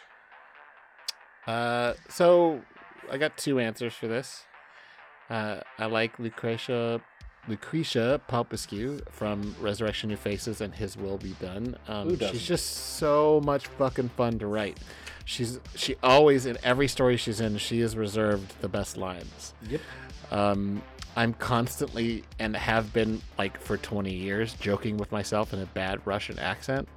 I used to make my la- my friends laugh by doing a bad Russian accent. I'd say things like, "If not broke, why fix?" um, and uh, I don't do her quite that ridiculous, but she comes out very, you know, very much, and it's just kind of me poking through, and she kind of, as much as she's capable of great violence, she's also just constantly being snarky, but in this very ESL sort of way, and I love her so much. I know she's a trope, and I don't give a shit. Also. Um, she's a buff, sarkic lesbian who can tell an immortal to their face to kick rocks. That's fucking awesome. I love her. She's the best. Um, and yeah, come read the latest tale with her, which is Oruk in the Orchard, which is Yeah. in the Vanguard. Uh, Good 'cause tale. it's, it stars her and Clef and Varus and Oruk the, the Klavigar. And it's it's very violent and gory. Mhm. Yeah, it was originally even bloodier because That's you right. kept saying the bloody The ground word over and over blood. yeah. uh, it's it's it's so in in Vanguard, I have been doing this series about the Sarkics trying to like kind of gather together and kind of change the way the world looks at them. And one of those things that they have to deal with is all the fucked up things people have written over the years about Sarkics. So each of the articles has been them tackling one of the kind of famous Sarkic articles uh, on the SCP Wiki, and this one was the Bone Orchard by Hammer Maiden, which is this otherworldly place in a olive orchard in uh, Sarajevo. No, it's in um, it's not Serbia. It's in the Middle East. Damn it. Gotta anyway, get it right because this is going to last forever, and people are. I know. Oh well, I even wrote the article, and I don't know what the hell. It's, anyway, but the point is, it's a um, it's like this otherworldly space where the trees are made of bones and the ground is bloody. Yeah, that's definitely Sarajevo. Sar- no, it's not. It's not Sarajevo. It's in the Middle East. I know. But anyway, uh, and uh, it- you know, yeah, there was a lot of blood. So there was literally like, hey, hey, Grigori, stop! You said blood here. You said blood here. You said blood here. Stop it! St- Are you serious right now? It was it was specifically the blood-soaked ground. It's starting to like Just call me Homer. starting to become Homeric. I said to you, it's Wine like you're just repeating sea. this this phrase like it was the wine dark sea, the blood. the Uh, blood-soaked uh, and also, uh, wait, did I lose you? Are I'm you starting to think there's a lot of blood in this ground. Oh, it's a really good tale. Everybody should read it. Oh God, I hope I didn't hear any of that. So hopefully that you got that. I did get that. Okay, great. Yeah, Um, team. I was uh, complimenting my- your tale. Oh, sweet. Um, so Mari McPherson is my other answer, and she's just so much fun. She's the only recurring, well, basically the only recurring character in Vikander Deed stuff because she is the vice president of public relations. So she's the one that'll send emails to the SCP Foundation or take customer complaints when they're Dado or um, any number of things. And she is the way I imagine her is the platonic ideal of misanthropy buried underneath several layers of um, public relations and corporate doublespeak. Right. so she hates everyone and everything, but she can never reveal that fact because she's got to constantly speak in a way that will not get her sued. That's a Um, good description. I like that a lot. Yeah.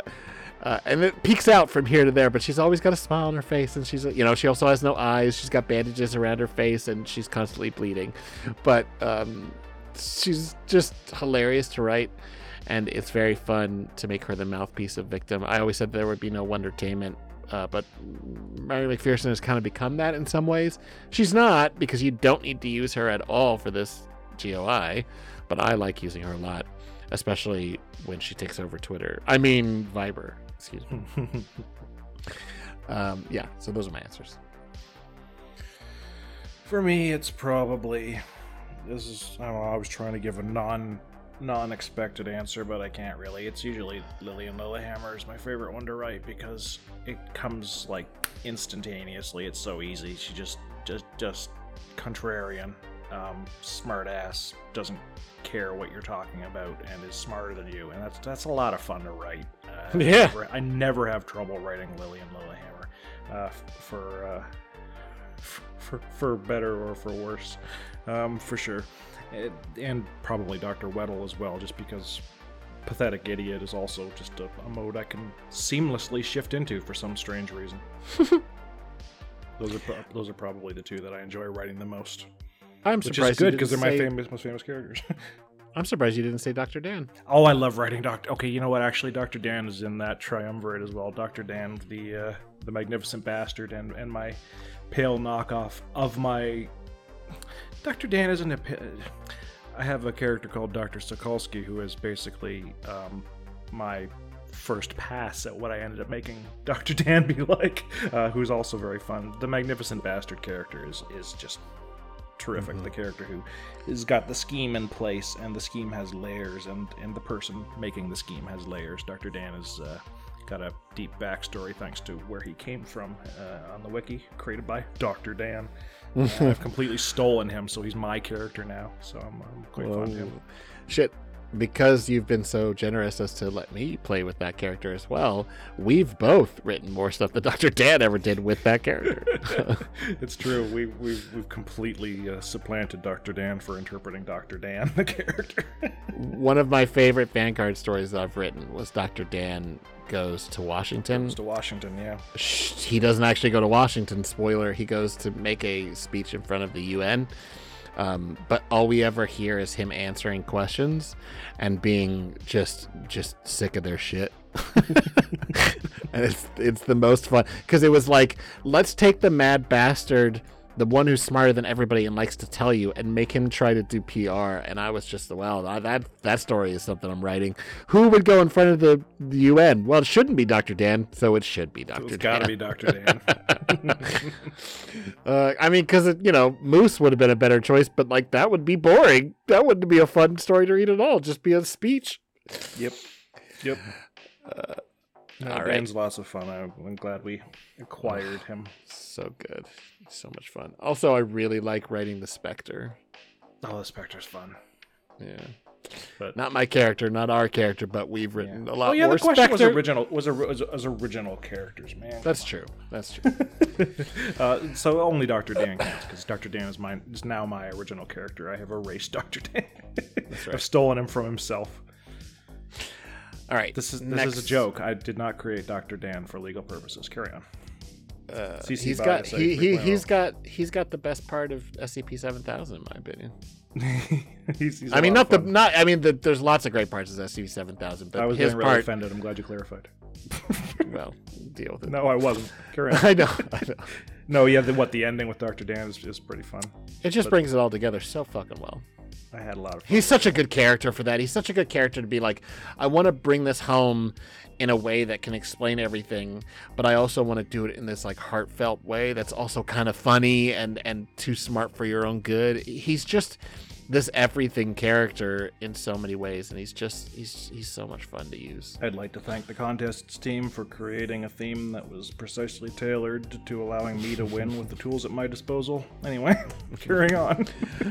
And Ip, thank Ip. yes, oh fuck, and Ip for for so much inspiration with the lamest story never told. Just terrific. Which people go read that fucking Fucking article. great tale. I know he deleted his account and he doesn't get the ratings anymore, but that's a great fucking goddamn thing. It, read it. It is. It's terrific. And, uh, and when, when he inevitably makes an account again, he'll get reattributed. But uh, and then uh, Uncle Nicolini wrote me a. Um, Oh, they I know. they Yeah. wrote me a uh, uh, art exchange prelude to Seven Thousand that I'm very pleased by as well. So Yeah, I, uh, that'll be going that. up on the wiki I, sometime soon. I, I crit that, and my crit was like two sentences to suggest, and the rest of it was, "This is great." I'm sorry, I'm not more help. it's great. and I'm really looking forward to seeing. it. I was really pleased to get it. Nico is an absolute gem. uh, yeah, we'll almost certainly talk about that one next week. Uh, Yeah. and I, I want to talk about Billis thing, which I'm not going to spoil, but I crit that one, and most of my crit was, I really like this. This is funny. I love it. Bill's Uh, crazy. yeah, this is Billith doing Victim, Oh God. and it is. It's so fucking good. I'm I I want I need The people mental image to make this. It's so fucking good. Ugh, it's uh, it makes me so happy. I'm not gonna say anything else because I don't know right. it. Um, all right, next question from Fern. Am I reading this or are you? I'm reading. Okay, uh, considering you both are highly skilled authors, mm, debatable. Which would would you which would you recommend a new author try when contributing to the SCP Wiki? SCP or Tales? Obviously, use the crit forums for both. I would say you should do SCPs first because the standards are higher for posting an SCP than posting a tail, and this will require you to actually do the work to make sure that you are doing your best and getting crit. You write a tale, there is a chance that if you are at least competent, it'll survive even if it kinda sucks or you could have done better. So, starting with an SCP, learning the format, learning the rules, learning how to write within limitations and learning how to get crit on stuff that people are more eager to crit and that requires crit to uh, to get it to succeed is I think a better place to start. That's what I would personally say. Um, I, my answer is I think it depends on what story you want to write.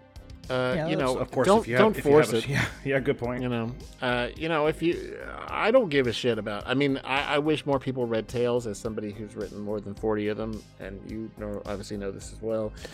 That doesn't matter how popular SCPs get. Tales really don't get as many reads.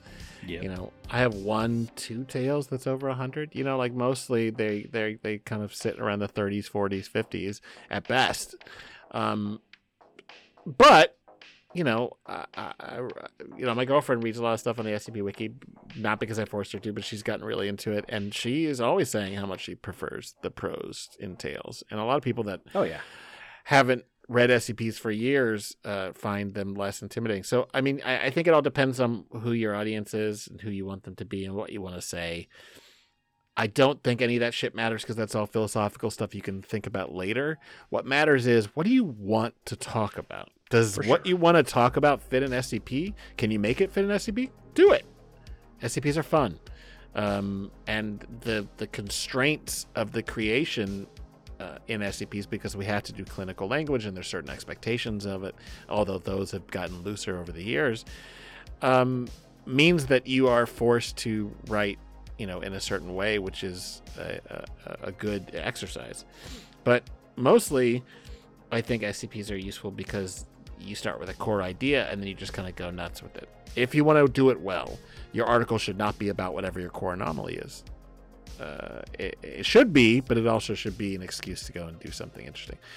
But if you want to tell a slice of life story, tales are fucking great. Mhm. So, you know, don't worry about having a cool idea. Don't worry about ticking a box. Worry about something you give a shit enough to write and that you want other people to read. That's Not a good just- answer. Not just because you want to be an author, but because you really want this thing that you've made and you want to share it with people. Um, as much as I love getting a high rating on things, it matters more to me when people actually have feedback and, you know, talk to me about the thing that they've read that I've, you know, and that's why I started doing it because I wanted to share, you know, because I can pass along my writing stuff to friends and family and maybe they'll read it. Probably they won't. But having a community that actually bothers to read to some extent is good. So u- utilize that, you know, ruminate on the idea, think about how you could be explored, and then expand outwards. If that's a tale, great. If it's, you know, and it could be a tale about something popular, it could be a tale about something random. Who gives a shit? Uh, there's a lot of fucking cool pros on the website. I agree. That's a better answer than mine. It's good. Okay, uh, you read this next question from Sum Sum one again. Sum one. Sum one. Hi, this time this question is specifically for Grigori Karpin. Luckily, we happen to have Grigori Karpin here with us today. Where? Can, Where? Can, uh, my, my guest today is Grigori Karpin. Hello. Can you talk? Can you talk about your research and how you have done it on five nine two three? If you remember it, this is uh, the place I belong, right? Yep. If you remember it, Have you ever visited the village? This is the village of Kayakoi, however that's pronounced. And how would someone go about writing about a culture and or a place that they don't have a lot of experience with? So, interestingly enough, I live in Southern California. I have not traveled that many places in the world. I've been to Mexico, I've been to Israel and Paris, and I've been all over the US. But I felt like there was already too many things in the US. You so? I have spent almost my entire time on the SCP Wiki writing things that are not in the US. Although I have done a few. true. And Vikander Deed is kind of about the US, but it's not really because it doesn't really matter where it is. Um, so this became very old hat to me very quickly. I would go and I, I'm trying to tell a story about a certain thing, and it's loose. It's kind of a uh, you know a newborn idea, and I would start looking, you know, sometimes on Wikipedia, sometimes on travel websites, and I would start looking for a location. I've done a lot of spooky locations as opposed to humanoids. Um, and this one, you know, which I'll talk about later on, because there's another question that kind of goes into it.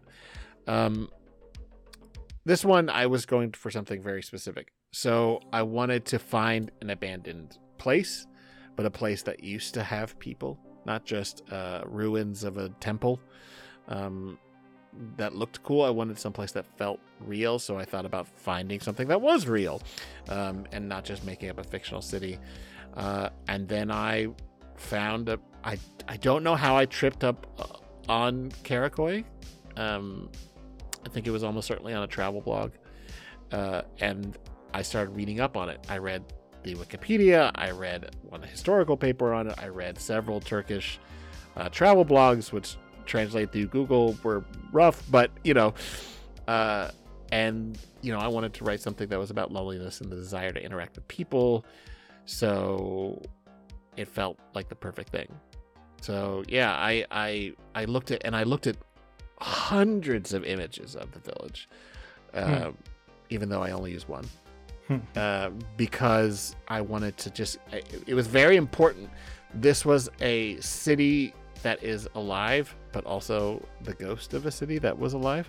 So I needed to get a sense of place. I needed to have a feeling that I was there and that if you were reading the article that you would feel like you were there. So when you read the article, there are parts of it where people are in a dream version of the town. Uh, and I wrote those. I, I have two, you know, I have a side monitor and my main monitor on my laptop, and I wrote those with the side monitor, which is bigger, with like 10 different images of the town up, um, just so I could look at it as I wrote. So after I had researched the history of it and kind of thought about how I wanted to write it, it was mostly me just looking at images of it to try and recreate that feeling of walking down those abandoned streets, but in written form. That is so gratifying to hear the, the words a sense of place. Like as a architectural historian, I do a lot of stuff on specifically that. That's the actual like academic term for it is a, a sense of place, and it's super cool to hear about that. I mean, your uh, your archaeology interest Yeah. obviously shines through there very clearly. Yeah. I mean, most archaeological work is done on graves and trash, but the things that we all care about are the structures that have survived or the temples or whatever. Um, and that's what sucked me in right from the beginning of watching Indiana Jones when I was a kid. So, and yep, that's why I studied archaeology. And yep, Daredevil's why I went to law school. I don't know what's wrong with me. Apparently, you really want to moonlight with violence. I mean, it would feel great. I don't want to be Catholic, but otherwise, I'm on board. He's out to beat up gangsters and face melt the Nazis. and then defend people to the you know they're wrongly accused or whatever And, and lecture on barrows at university. Yeah and then you know instead of inter- uh, interrogating witnesses not interrogating but like getting witness testimony on the stand he'll just make a speech because because the people that write daredevil both the show and the comics just want to make this man write a speech Hey, uh, objection. Uh, the uh, defense counsel is making a speech, Your Honor. Uh, sustained. Shut the fuck up. You're supposed to be asking questions. It's not a soapbox. Uh, you get to do that at the end in closing. Shut up. All right. Uh, I'll read this next one from Sum One. Uh, for both of you, what are y'all's favorite fictional foods? Oh, it's down here. Okay, you're you're interpolating this one. I, I, I have them listed in the wrong order. Okay, cool. Uh, I have never eaten any fictional foods. That's accurate. I'm sorry, it's the first answer that came to my mind, and it's far and away the best one. My answer, the first thing that came to my mind was ranch dressing because I refuse to think it's real. it's a nightmare and it's disgusting. But I don't know. I don't really have a great answer for this. Like, uh, hadn't really fictional foods. I, I don't. This is a this is sort of a joke, but I'm also like would be curious to see what it tastes like. The sp- the spice melange. Of course, of course. Of I mean, that's I just can't think of a book about fictional food. Like it's, I, I definitely don't want to eat anything they eat in Warhammer 40k because that's all like mass produced. Like also they make corpse starch out of it. Fucking 40k is bleak. You think? Oh, I think uh, It's grim dark. bleak and unpleasant. I could. I. It's always almost described as a nearly religiously unpleasant experience. So I might want to try one of the sausages from uh, Ankh Morpork from Cut My Own Throat Dibbler in the Terry Pratchett Discworld books. They're apparently just sausage in a bun. They're apparently just absolutely horrific in a transcendent way. So I might want to try one of those just to just to experience it. A horrific sausage. I can't even imagine. Yeah, it's basically an extended Sausages like dozen dozens of books jokes about about the uncertain provenance of the meat in a street vendor's uh, sausage in a bun. There's my answer. Yeah, I, I actually would I would could really go for a sausage in a bun. Oh, oh, oh, oh. damn it! This is really painful. What's with you fucking people and your fucking food questions? it's okay. It's all right. I think that's the last one. All right, so Does the black moon howl? Only for those with an unwavering desire to hear the truth. Access granted. You have been selected for an opportunity, an orientation as a trusted associate, if you will, into the secured, contained, and protected files of the Foundation. SCP Unredacted distributes new files for review Wednesdays at 5 p.m. Eastern on secure channels on YouTube, Spotify, and scp unredacted.captivate.fm. Hey there, fans of Simply Creative People. We're still mostly unsponsored, so any financial help you can give us through Harry's or my Ko-Fi helps keep the show running. If you can't support us financially, just try to spread the word about the show. We've grown in the last year of production, but I think there's still a wide audience of SCP fans out there who would get a lot from our podcast. Finally, in every episode, we leave a link in the description to my author page and to Harry's, along with our guests. Consider clicking through and checking out our work. We've both been so pleased to see the growth of the show and hope you'll consider reading some of our stories on the wiki. Thanks so much for all the support during this first startup year of the show. Here's to five more years of episodes. yep. All right. Okay. Uh, let's see. I got We were cashews. with Crunch, crunch, crunch. Great. Best show ever. Yeah, yeah, Uh, yeah. Okay, so I read Totally the threw last him off his game. This next one. This one's from Chimera. Uh, it starts with "Did y'all?" Starts with did y'all. Okay. Um, where is it? Oh, okay, here it is. Okay. Did y'all, before this podcast even began, ever think you would be where you are today? No. Uh, the, but the question continues in terms of maybe where you are in life and or with the podcast itself. I can see how the first one may be too personal, so it is advised at your own discretion. No, I am absolutely flabbergasted every day. Can't stay with this pattern for the life of you. What? If you read the question, I answer. Oh, yeah. Well, I mean, this that was just my temporary answer until it's my real turn. Right, So your turn. of course. Your turn. Go on. I mean, same. No, not a bit. I mean, I did this because I've always wanted to do a podcast about SCP.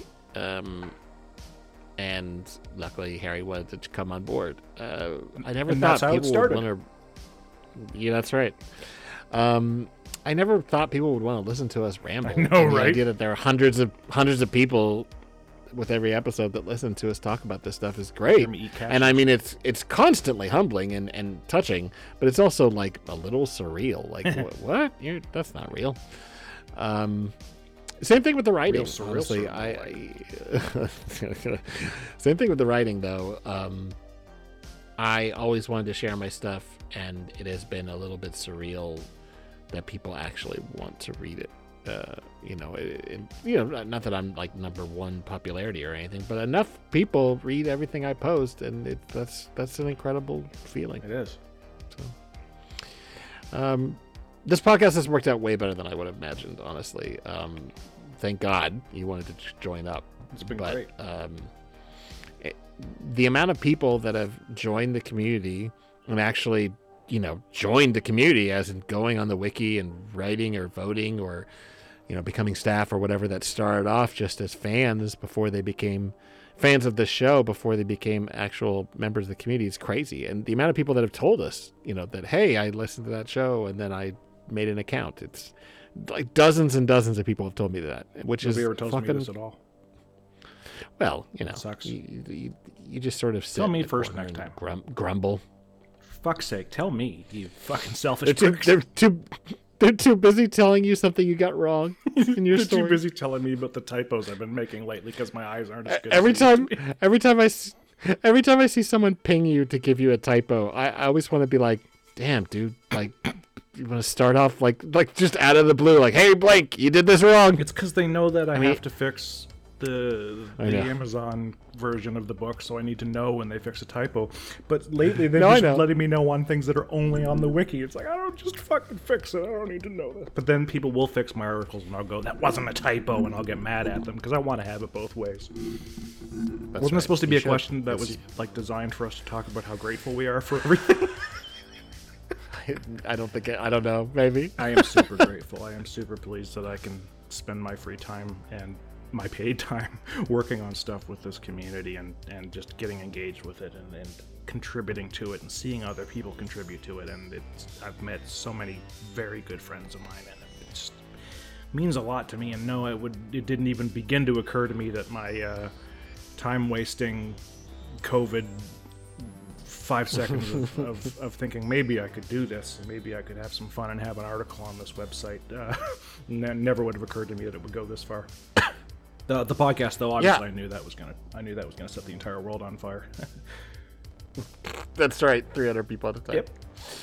Um, yeah, it's it's just it, honestly, everybody that's listening, and if you've listened to other episodes, read any of our stuff, s- just to be sincere for a second, thank you. yeah, big time. Just Thank you. Genuinely, thank you for listening. It- you know, it's it's one thing if we had 20,000, 50,000, 100,000 listeners or whatever, good. but that that would also be great. But it's it's just so fantastic that, you know, we have this core audience and that people actually give a shit because it's this is so much fun doing the podcast and writing uh, and and getting people to talk about our stuff is It's phenomenal. Please amazing. tell a thousand of your friends, each. Yeah, yeah. Please spread the word. Um. All right. Uh, Do you guys, do you guys like did- hearing Coke cans open? We've got a podcast that you just fucking love. got a podcast for you?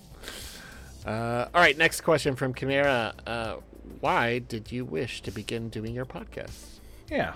Harry? Why did you want to create? Why this did I want to create this podcast? Well, there was a lot going through my mind on the day that I approached Grigori and I suggested that we might start an SCP podcast. Uh, but the main thing that I was thinking about was, um, you know, I can't remember for some reason the tapes have been lost. Uh, Nope. Yeah. So, Uh-oh. Grigori, what's your answer to this question? Ah. Um. So you when to I bridge was the first, gap, as I recall. That's right. Yeah.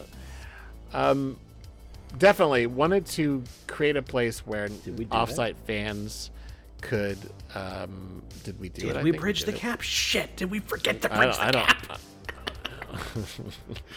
I wanted some place that we could showcase articles and get people that were off-site, but maybe were had a, a little bit of an interest, and felt intimidated by trying to find things on the wiki to get into so that we could showcase them. So we could say, hey, here's something cool. Here's a subject. Um, you know, and the whole let's talk about GOIs first was just this is just an excuse. Like we can just look at these specific kinds of articles so we don't get lost. Yeah. um, well, we haven't been that great about getting out episodes, but um, Resolutions. you know, and and uh, yeah, no kidding.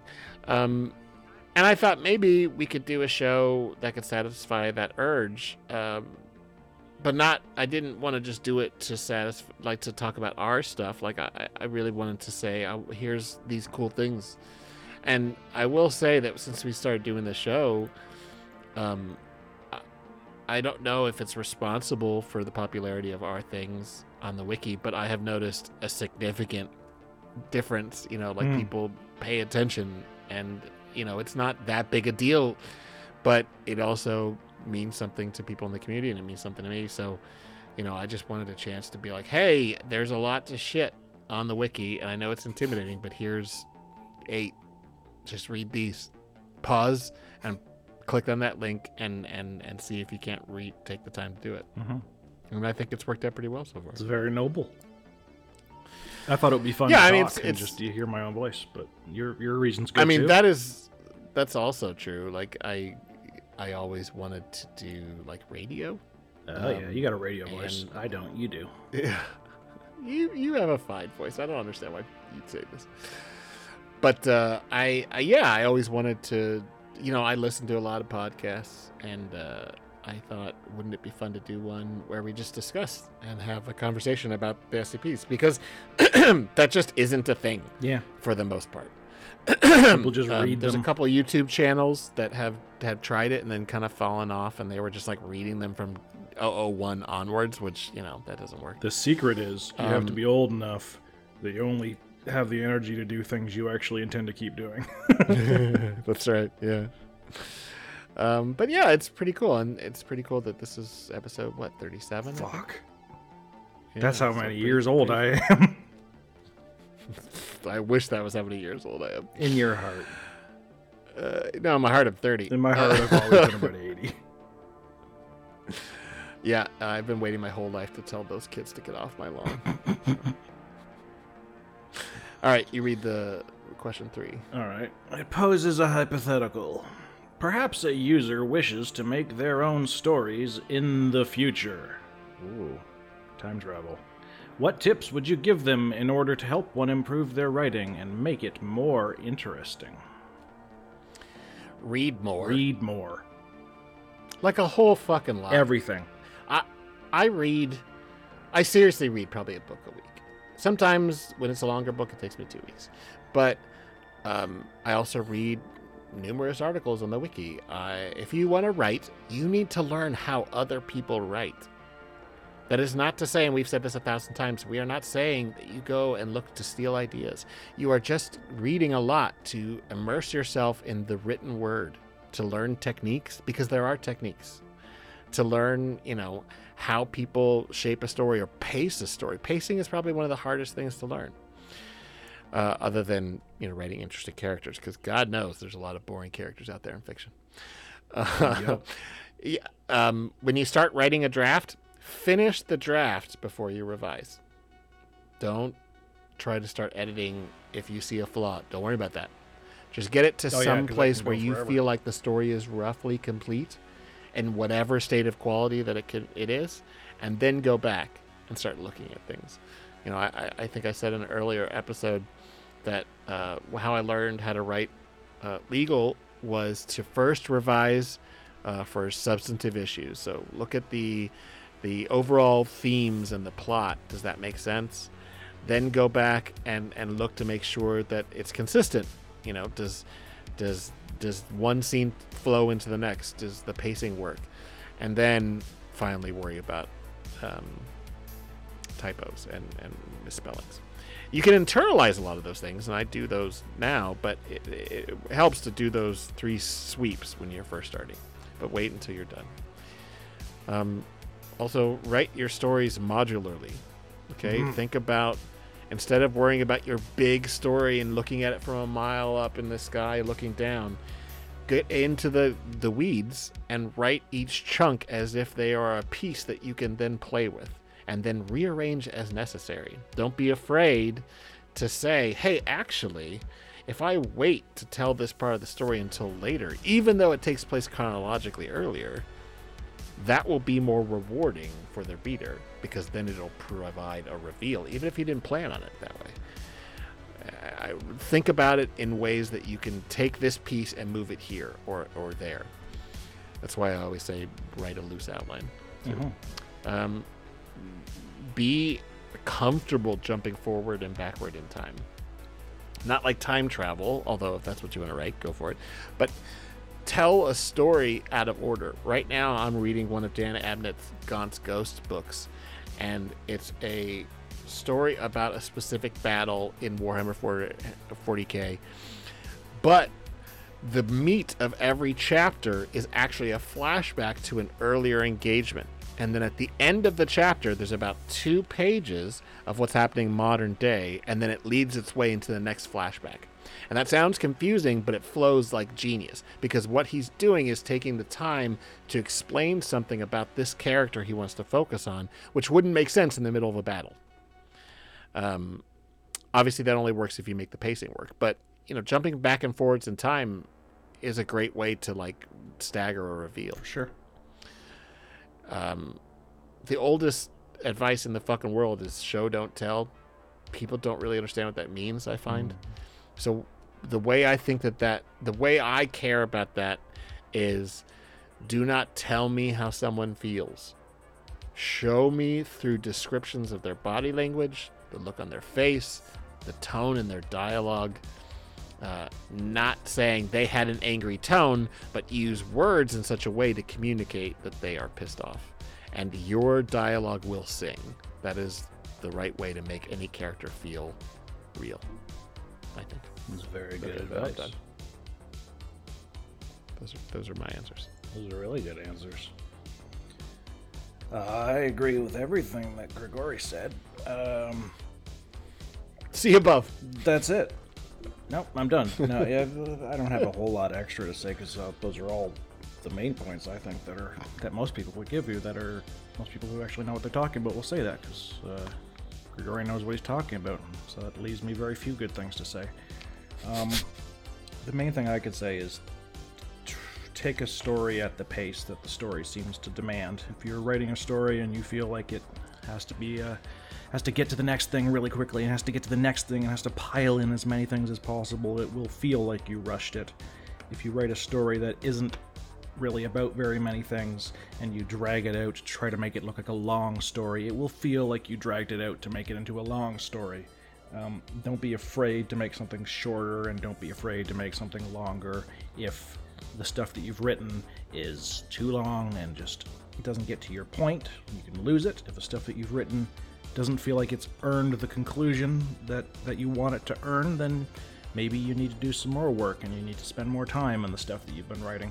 Just understand that every story has its own specific value that you can get out of it and that the readers can get out of it and try and plumb as much of that as possible. I know a few people who, uh, Dr. Sumerian, I, I, I think his favorite approach for writing stories is he's got a thing he wants to achieve and he wants to get in there and achieve the thing that he wants to achieve and get out, uh, which means Sumerian has fairly short stories that generally have one big impact or a punch or a joke in a lot of cases, um, or justify him giving it a punny title. Title, and he does it that way. I always try to completely and utterly, totally exhaust the potentialities for an idea, which sometimes results in me writing entire books about one SCP after the after the fact.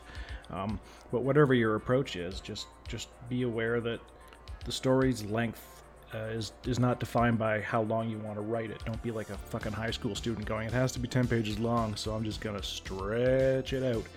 Um, and and don't also feel like you, you can't write long stories. Uh, it, it's it's it's just don't aim for that. Just- Just let the story be what the story wants to be, and and trust your instincts on that. And then when your instincts are are inaccurate because all your critters tell you it's too fucking long, uh, take them seriously.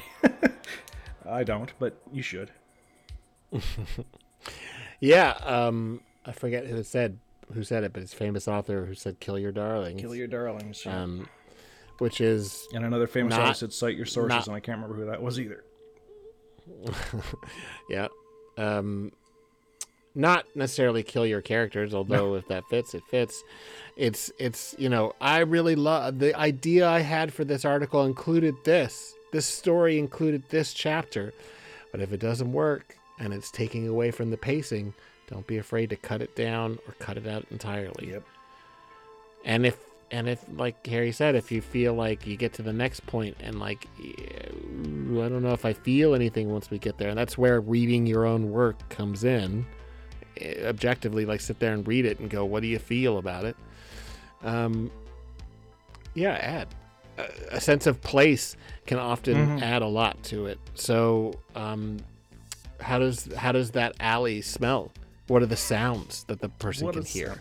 But yeah, exactly. I, I, you know, I mean, That was just, you know, just, like uh, uh, just beautiful, just out of nowhere. How does that alley smell? I'm, I'm gonna clip that. I'm thinking of a specific scene in my book, but you know, like it just like how do you want to tell people that the the character is near the ocean? Do you just want to talk about the fact that the beach is pretty, or do you want to talk about the salt on the air and that the the the lapping of the waves is you know rhythmic or whatever? It's a really boring thing because that's been done a thousand times. But like as an example, talk about the surroundings. Don't just sit there and describe in nitty gritty detail how everything looks because most people don't look that detailed around at the things that are surrounding them.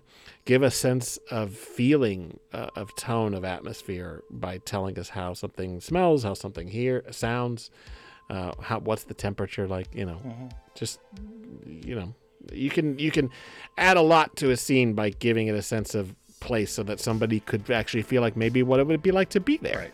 Makes it not feel like it's happening in a vacuum. Unless your story is set in space. Yeah, But don't that's a sense say of space. the character. different. Uh, don't say the character was hot. You know, the character is sweaty. Talk about, you know, the fact that like they can feel the rings growing underneath their armpits, it's soaking through their shirt. And then just leave it at that. And then the reader will go, "Oh, it's hot and it's humid. They're sweating." Stand by for Grigori Karpin's story. People smelling terrible in filthy alleys. Well, that one's not from me. That was from uh, the Dan Abnett story. I just remember they're in this horrible jungle. How did that alley smell while the rings were growing under my armpits? That's actually a good starting line. I think I'll. Yeah. Um, all right, I'm gonna read. Wait, am I reading? This? No, you're reading this next one. Okay. Uh, no, no, I did read that one. Oh, you're right. You've, of course, read many different SCP articles. Which ones really stood out to you and why? Also, fuck you. I- I'm not doing a detailed answer like we did last episode. Yeah. Um, for some reason, I, I my answer was like, I'm looking at my answer and it says, the ones that make a point about humanity, i.e., sci-fi. Now, what did he mean by this?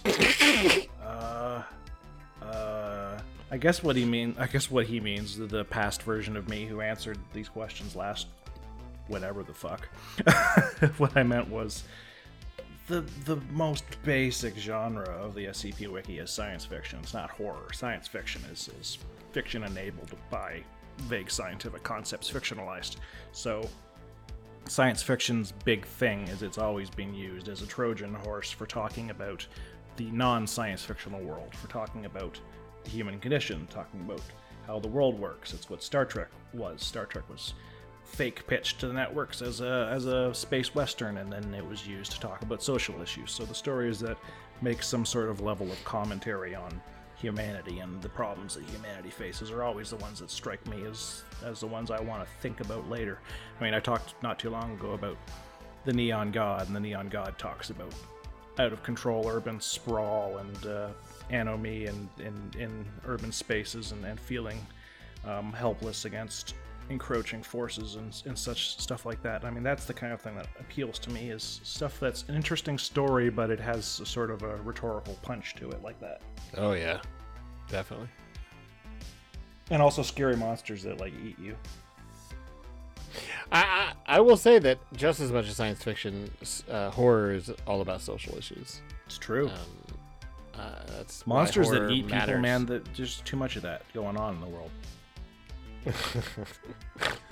um, You, you, you don't mean that these stories are about something else, do you?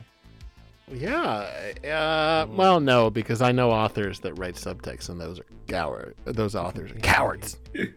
I tried to show that to placeholder, by the way. I tried to show him uh, Garth Marenghi's Dark Place. I showed him one episode. He spent the whole episode going, "What? What?" over and over.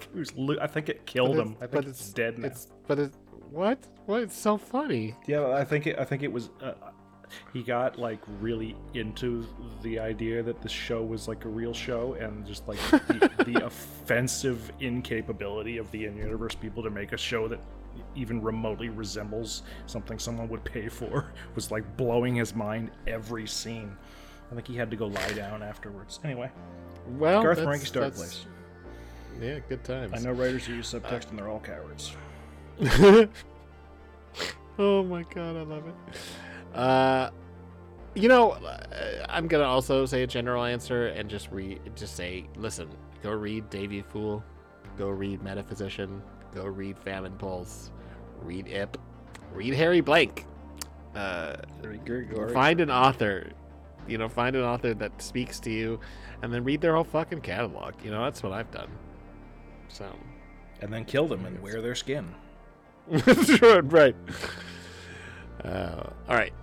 You read this next one. Do I though? Uh, and for the old age question, oops, and for the age old question, cats or dogs or both? Neither. Cats. But go on, Cats. Cats. Yeah, cats. I love dogs. Dogs are amazing. good. uh, but but there's nothing so good as a cat climbing up on your lap and curling into a purring ball. They're so lovely when they do that, and it's especially made lovelier by the fact that sometimes, in fact, most of the time, they don't feel like doing that. So it's special when, they, when they deign to give you their Yes. presence, whereas dogs are pretty much always ready to go. Yeah, absolutely. They're, they're never like, oh, I don't feel like right now. Yeah, they need it. They need it. Whereas cats are like, I could I could go without. Yep. Whatever. yep. I grew up with cats, and they're how I first related to animals, you know, in a personal way, other than just like going to the zoo or something, but that's not the same thing. Cats are so fucking cute, and they're also so fucking mean and indifferent, and that's what is great because getting a cat to love you is so good. Getting a dog to love you is holding out a piece of meat. Right. I, I love dogs are great, you know, but cats are so, a whole nother level. Uh, and let me just say how much I fucking miss having a cat. I hate my life without a cat. Jeez. Dark. Well, Guess you need a I cat. must. Um, yeah, yeah. God, cats are great. Yeah. Dogs are good. I like dogs. Uh, people are, need to shut the fuck up about dogs, though, like lately. Like, like Mhm. it's starting to seem like weird cult pod people thing. Like, there's some people who I think get up every morning and the first thing that comes into their head is dogs. And the last thing they think before they go to sleep is dogs. And I don't know what's going on there, but it's scaring me a little. Yeah, uh, and the whole sense that like somehow cats are like bad or mean or what it's, it's just fuck off. people who Like, just- are just because so you don't just because you yeah just because you don't know how to relate to a cat doesn't mean they're not awesome. Oh, I don't want. they're I, awesome. I don't want any relationship I have to put effort into. It's like, eh, all right, you know, okay. so this, so do continue to put this on your dating profiles on the internet and shit.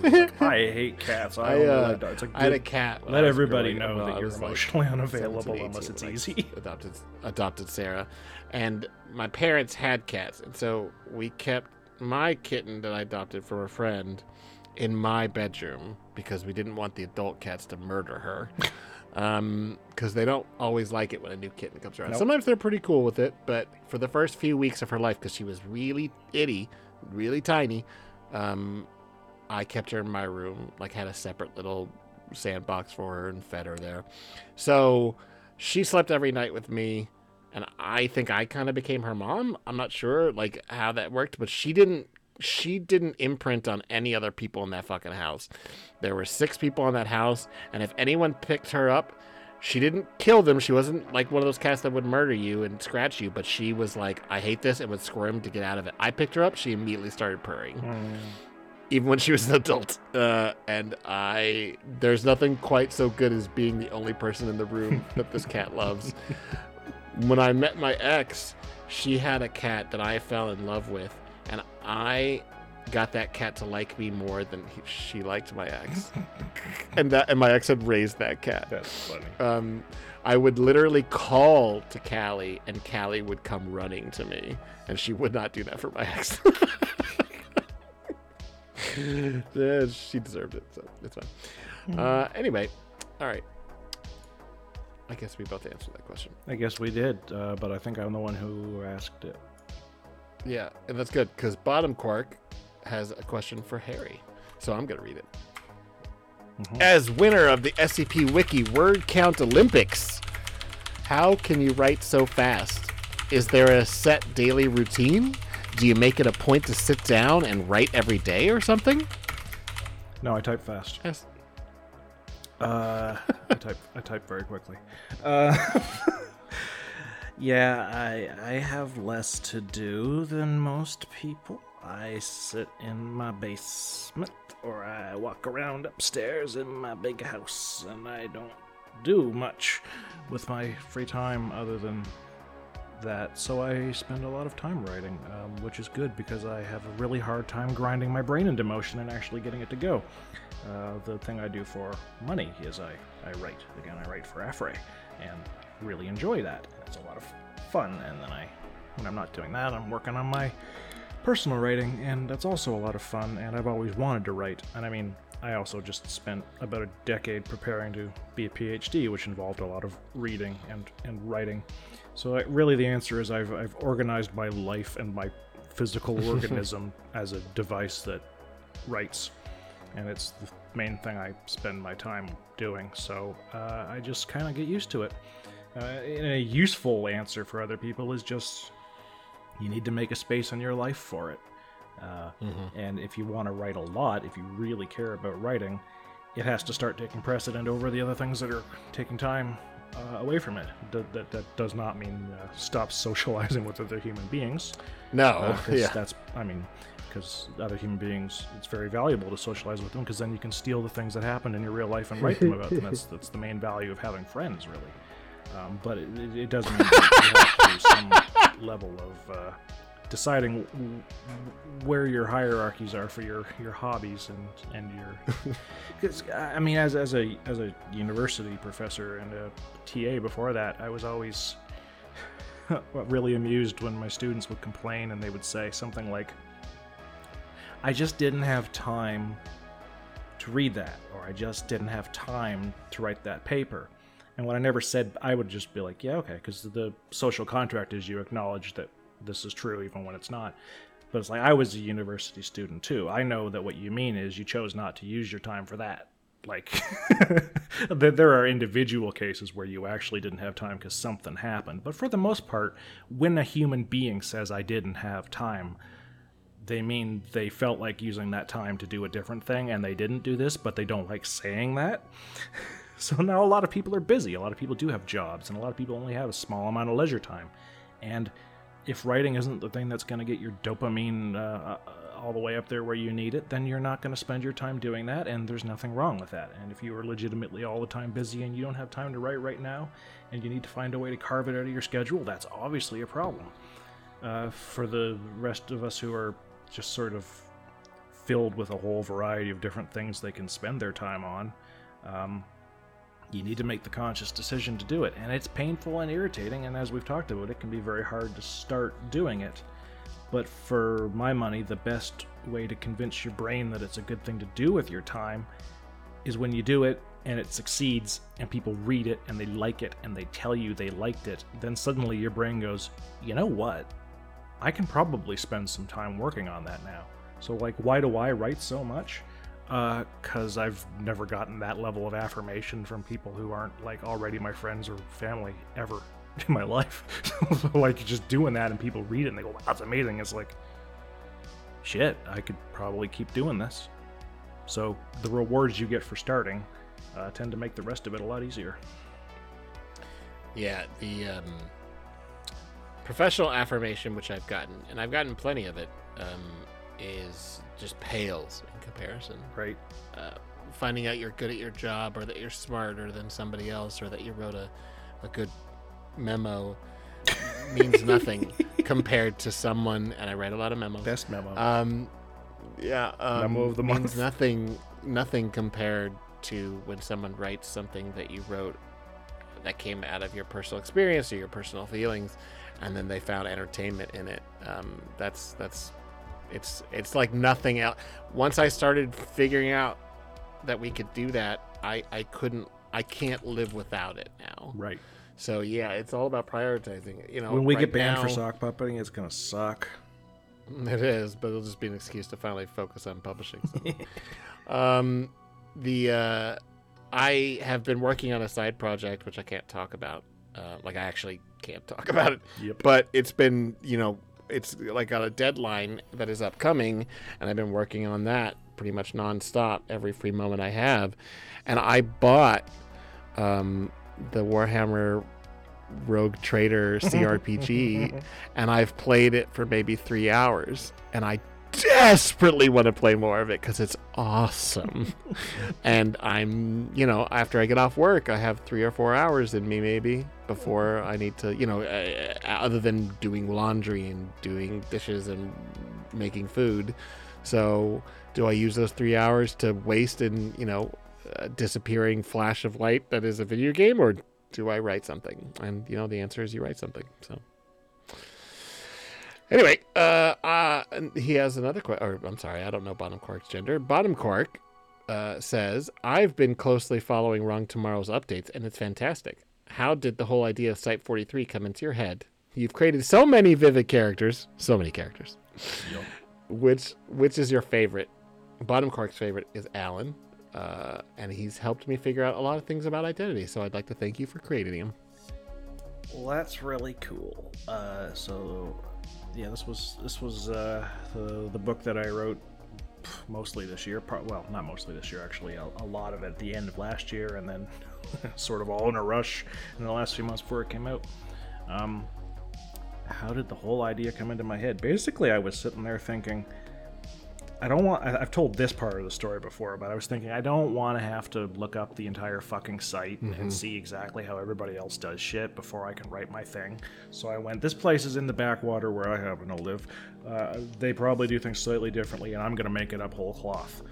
So once I decided I was gonna make up a setting whole cloth, I basically went, well, what would I want to be there? What do I like to be there? When I was a kid, I read a book about uh, the making of Star Trek, the original series, and there was a bit in there that said if we make the ship large enough and give it a large enough crew, any given week, we could walk down a corridor or turn a corner and find ourselves in a room that has an expert in it we've never met before, who's an expert in a thing related to the plot, and off we go to the races.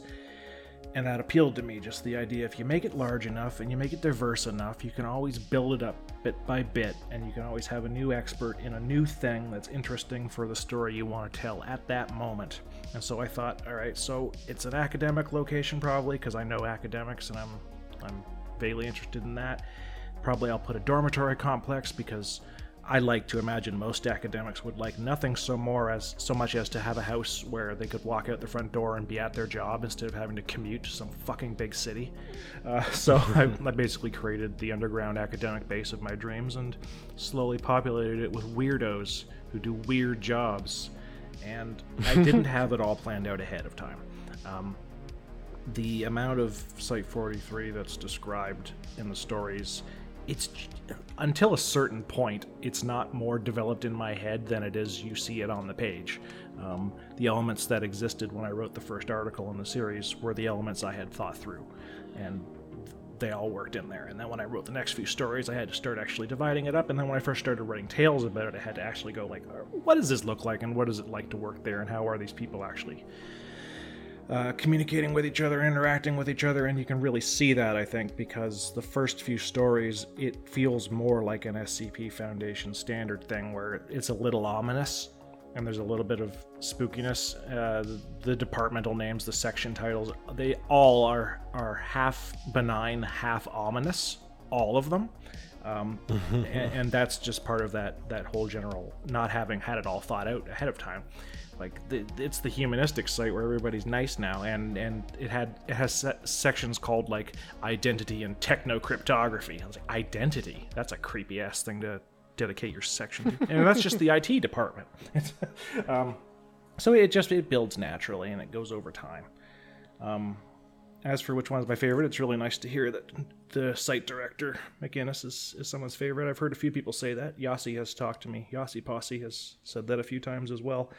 Um, and that's that's that feels like a really good sign to me because McInnes is one of the ones that I have taken the longest to actually do much Yeah. with. Um, so it's it's nice that when one of the ones that I've spent the least time with that it's taken me the longest to actually get to just to hear that people like that character because obviously I've spent more time with the ones that got the tags first uh, even if of course it was thanks to my friends Dr. Weddle got a character tag before anybody else. Yeah yeah good job on that. Um, which one is like my actual favorite though? I don't know. It's probably one of the ones that hasn't got a tag yet. It's probably either the chief of security or MTFs, depending on the era, um, Chief Ibanez, or it's uh, Udo Okori, the sand sandwich, the uh, thaumaturge who handles uh, sand. Uh, I'm, I'm fond of those ones, but I'm, I like all my characters, which is why they exist. They're all just examples of personalities I find interesting to interesting to write. And whenever I need a new personality, I, I I just take one of the names that I've mentioned in passing and turn them into a person. The point is, they all exist in my head and they never shut up, and uh, eventually I have to write down what they're saying, and that's where the stories come from. And and thank I you would for saying that nice thing about the, the character and identity. I've tried to make sure that all the characters have different ethnicities and different orientation and gender and, and uh, as much variety as possible because that's what makes life worth living. It's what makes the human race interesting. It's what separates us from lower organisms is the diversity of, of thought and personhood. And so hearing people are seeing reflections of themselves in these characters is good because that's the whole point of having them be so diverse is that people can read this and can experience their experiences, see them reflected, and they can also experience other people's um, as, as as prismatically refracted through my cis white heterosexual fucking brain. Yeah, I uh yeah, that's a that's a funny thing. Like somebody was recently talking to me about like, well, what if we are not the ethnicity of the characters we want to write? Is that is that, you know, appropriating? And I'm like, no, not necessarily.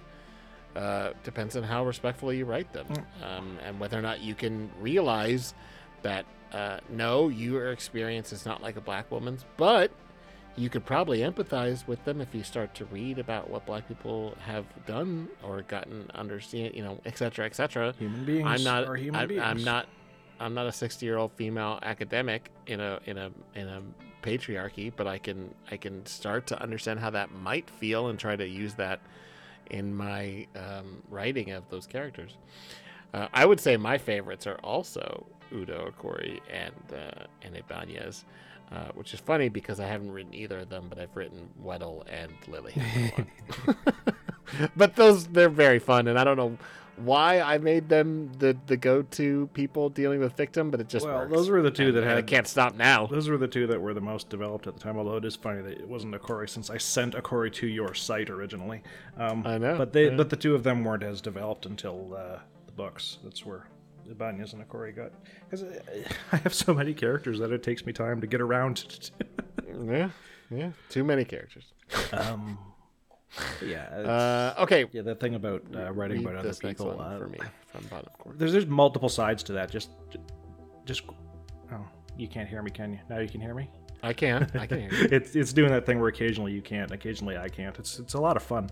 Uh, just just one last thing on that writing about people who weren't like you. Um, I understand there's a lot there's a lot of groups where there's a small population and they've been treated horribly during colonialism and they're worried about their concepts being co-opted and their lives being co-opted and themselves being puppeteered in fiction. And that totally makes sense.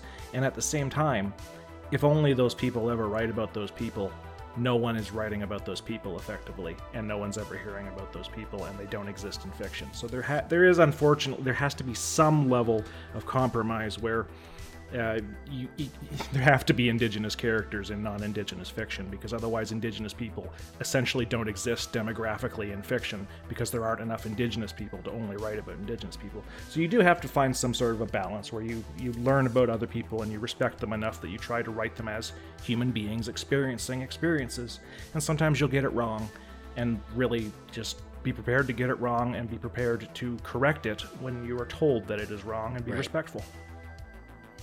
Yeah, in my book, one of my characters is half white and half Indian. And I don't know what that feels like, but I know what it's like to be half Jewish Right. and half non-Jewish. Right, there's always a gateway so- to something like this. There's some there's some window that you can understand that person's experience. Right, it's Um, human experiences. They're not interchangeable, but they they do connect. Right.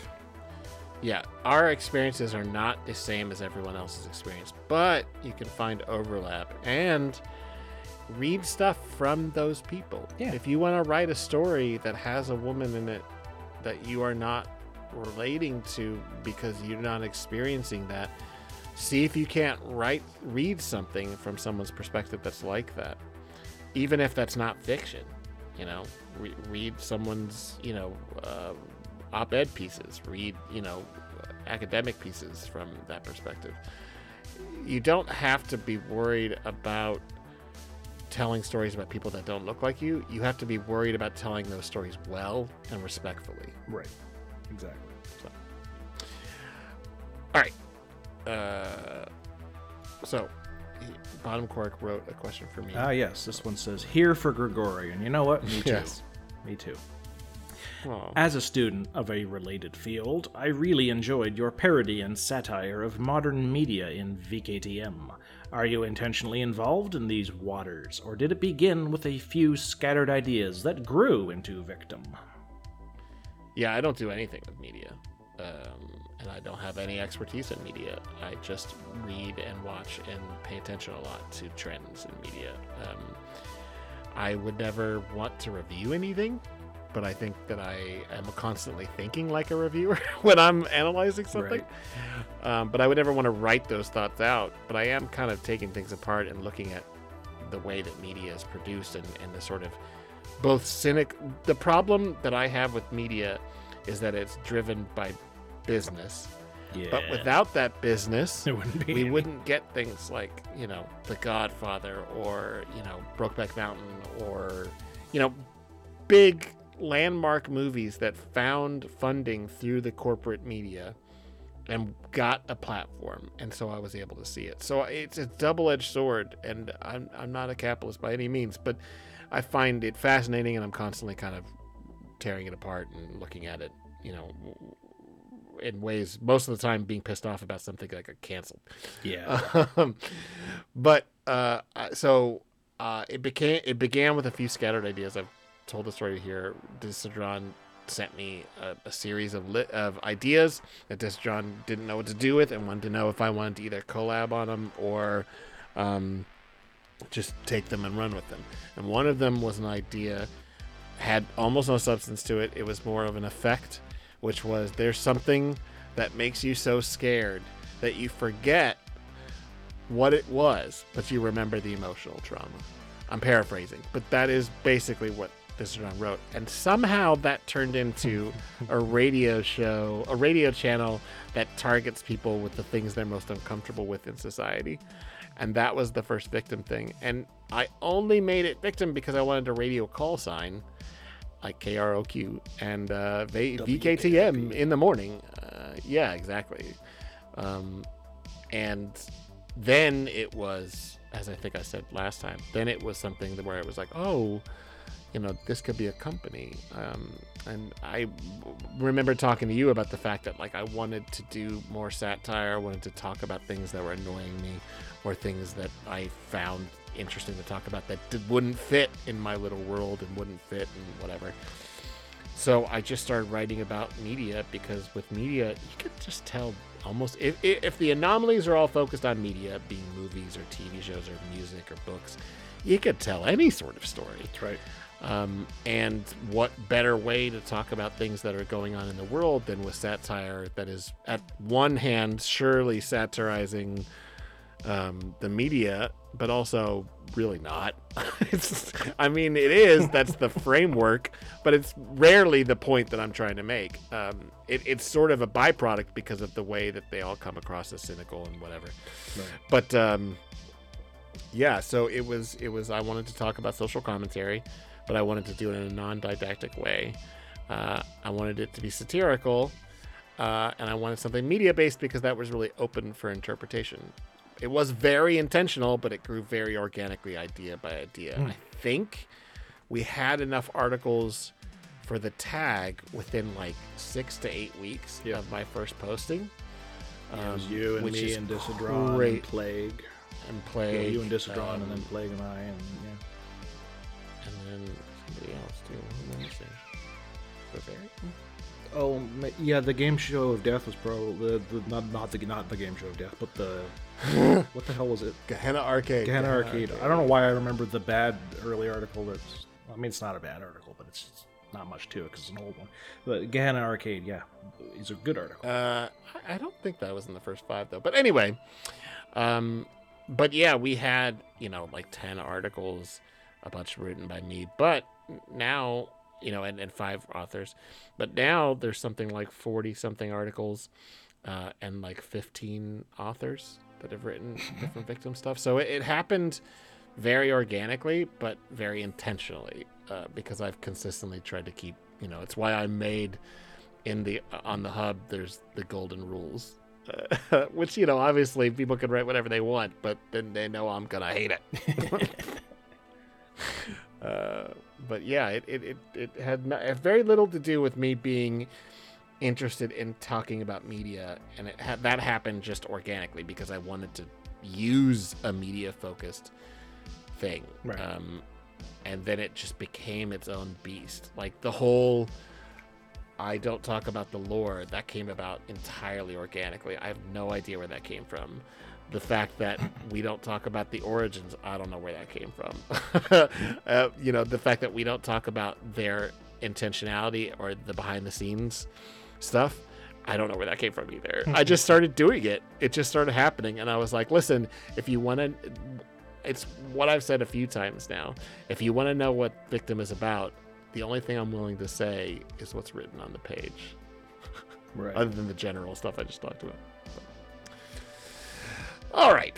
Uh, here for both of you. Uh, this question is for both of us. Yay. Uh, what is the typical procedure if the two of you decide to collaborate on an article? Will there be a clear division of labor between paragraphs, or you just write this and then I'll edit Well, it? I was like Seinfeld. What is the typical procedure if the two of you- um, we What is the deal with the procedure? What is the deal with the labor between paragraphs? I've, that, that's a terrible Seinfeld. Uh, uh, the He, answer. he's a terrible Seinfeld, so it's okay. that's true. He's crap. He's a bad guy. Uh, what I have. He just he just he just was uh, taking pictures really. Uh, hey, look at me! I'm eating halal in Haifa because I love Israel. Oh, Jerry. Fuck you. Jerry, Jerry, Jerry. Okay. Well, that's a good. Uh, next question. No. Uh, the answer to this question is that I've written down is that we've never had to figure that out um, because I. Is there a page the two? Is there a page the two of us have fairly equally written? Because I don't think there is. Generally, what happens when Grigori and I collaborate is either it's a big enough thing that we both have completely separate things, or we write or one of us writes it primarily and then the other one interjects. I think that's like the two modes we've done, isn't it? Yeah, that is uh, the only thing where we actually split things up into pieces was the the uh, site dossier for Yes, uh, with site 106. The procurement three of us- liquidation department. So we each wrote a section of it.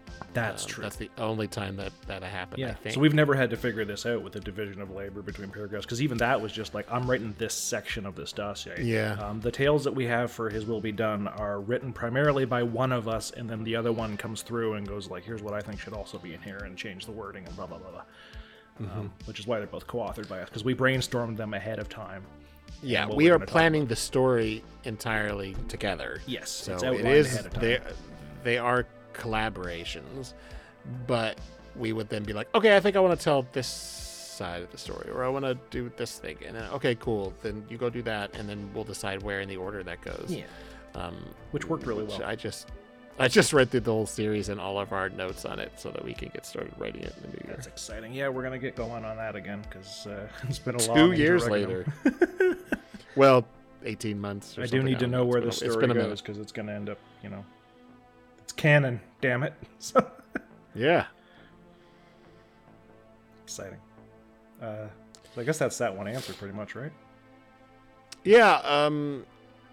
Let's see. We yeah we the typically the way that we do it is that we have an overarching sort of story and then we kind of do one thing and then the other person comes in to help shape it um and then add lines and then Yeah. etc. Um. Yeah, because Grigori knows 6,500 Grigori's better. He knows he knows what Lucretia Popescu's going to say and stuff, but I don't. So Right. I'll be like, ah, I think Yeah. she should say this, and I'm like, yeah, cool. Um, or just like tweak it a little. You know, I, I I never like almost never replace whole sentences that you've written, but it's almost always like, well, what if we made it sound just like this a little Yeah. bit? Um, sixty five hundred, you know, is this mag- massive collaboration, but. It, No- like yeah. like his will be done we conceptualize these things together um, we talked about what the larger world was. We talked about how they might connect. We talked about where the uh, the, the reveals and the ultimate um, like climax would be. But then we all went into our quarters to write. Yeah, to my knowledge, on 6500, the only pages that are co-authored in that entire thing, uh, Locke wrote the initial version of the poem that opens the first iteration, and I rewrote it, so that's co-authored with us. I think Placeholder helped Locke with something on the SCP document for 6500. Mhm. I'm not sure. I think like one of the one of the little possible origin stories. I think he might have helped with that. And Placeholder wrote so, the too. first couple paragraphs, I think, of the conclusion, and then I finished the conclusion. So, other than that, every other page is one author. But like all the other things we came in and we offered you know advice or Right. um, Except for Dark Stuff, you know. which wasn't done until the very last minute. We didn't have time.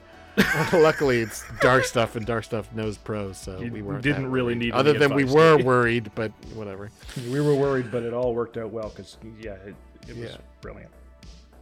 Yeah, so you know we know each other's styles and we respect it. Um, so we're gonna let the other person do what they're good at. Like that's why we wanted to do something together. It's not so that we could write every sentence together. That doesn't make any sense. I don't even know how that would work. Yeah, I know no. that people do that, and that's impressive, but I don't know how. Yeah, that when I write with Placeholder, we change off on sections as well. It's the same thing. We don't both write the same Right. thing.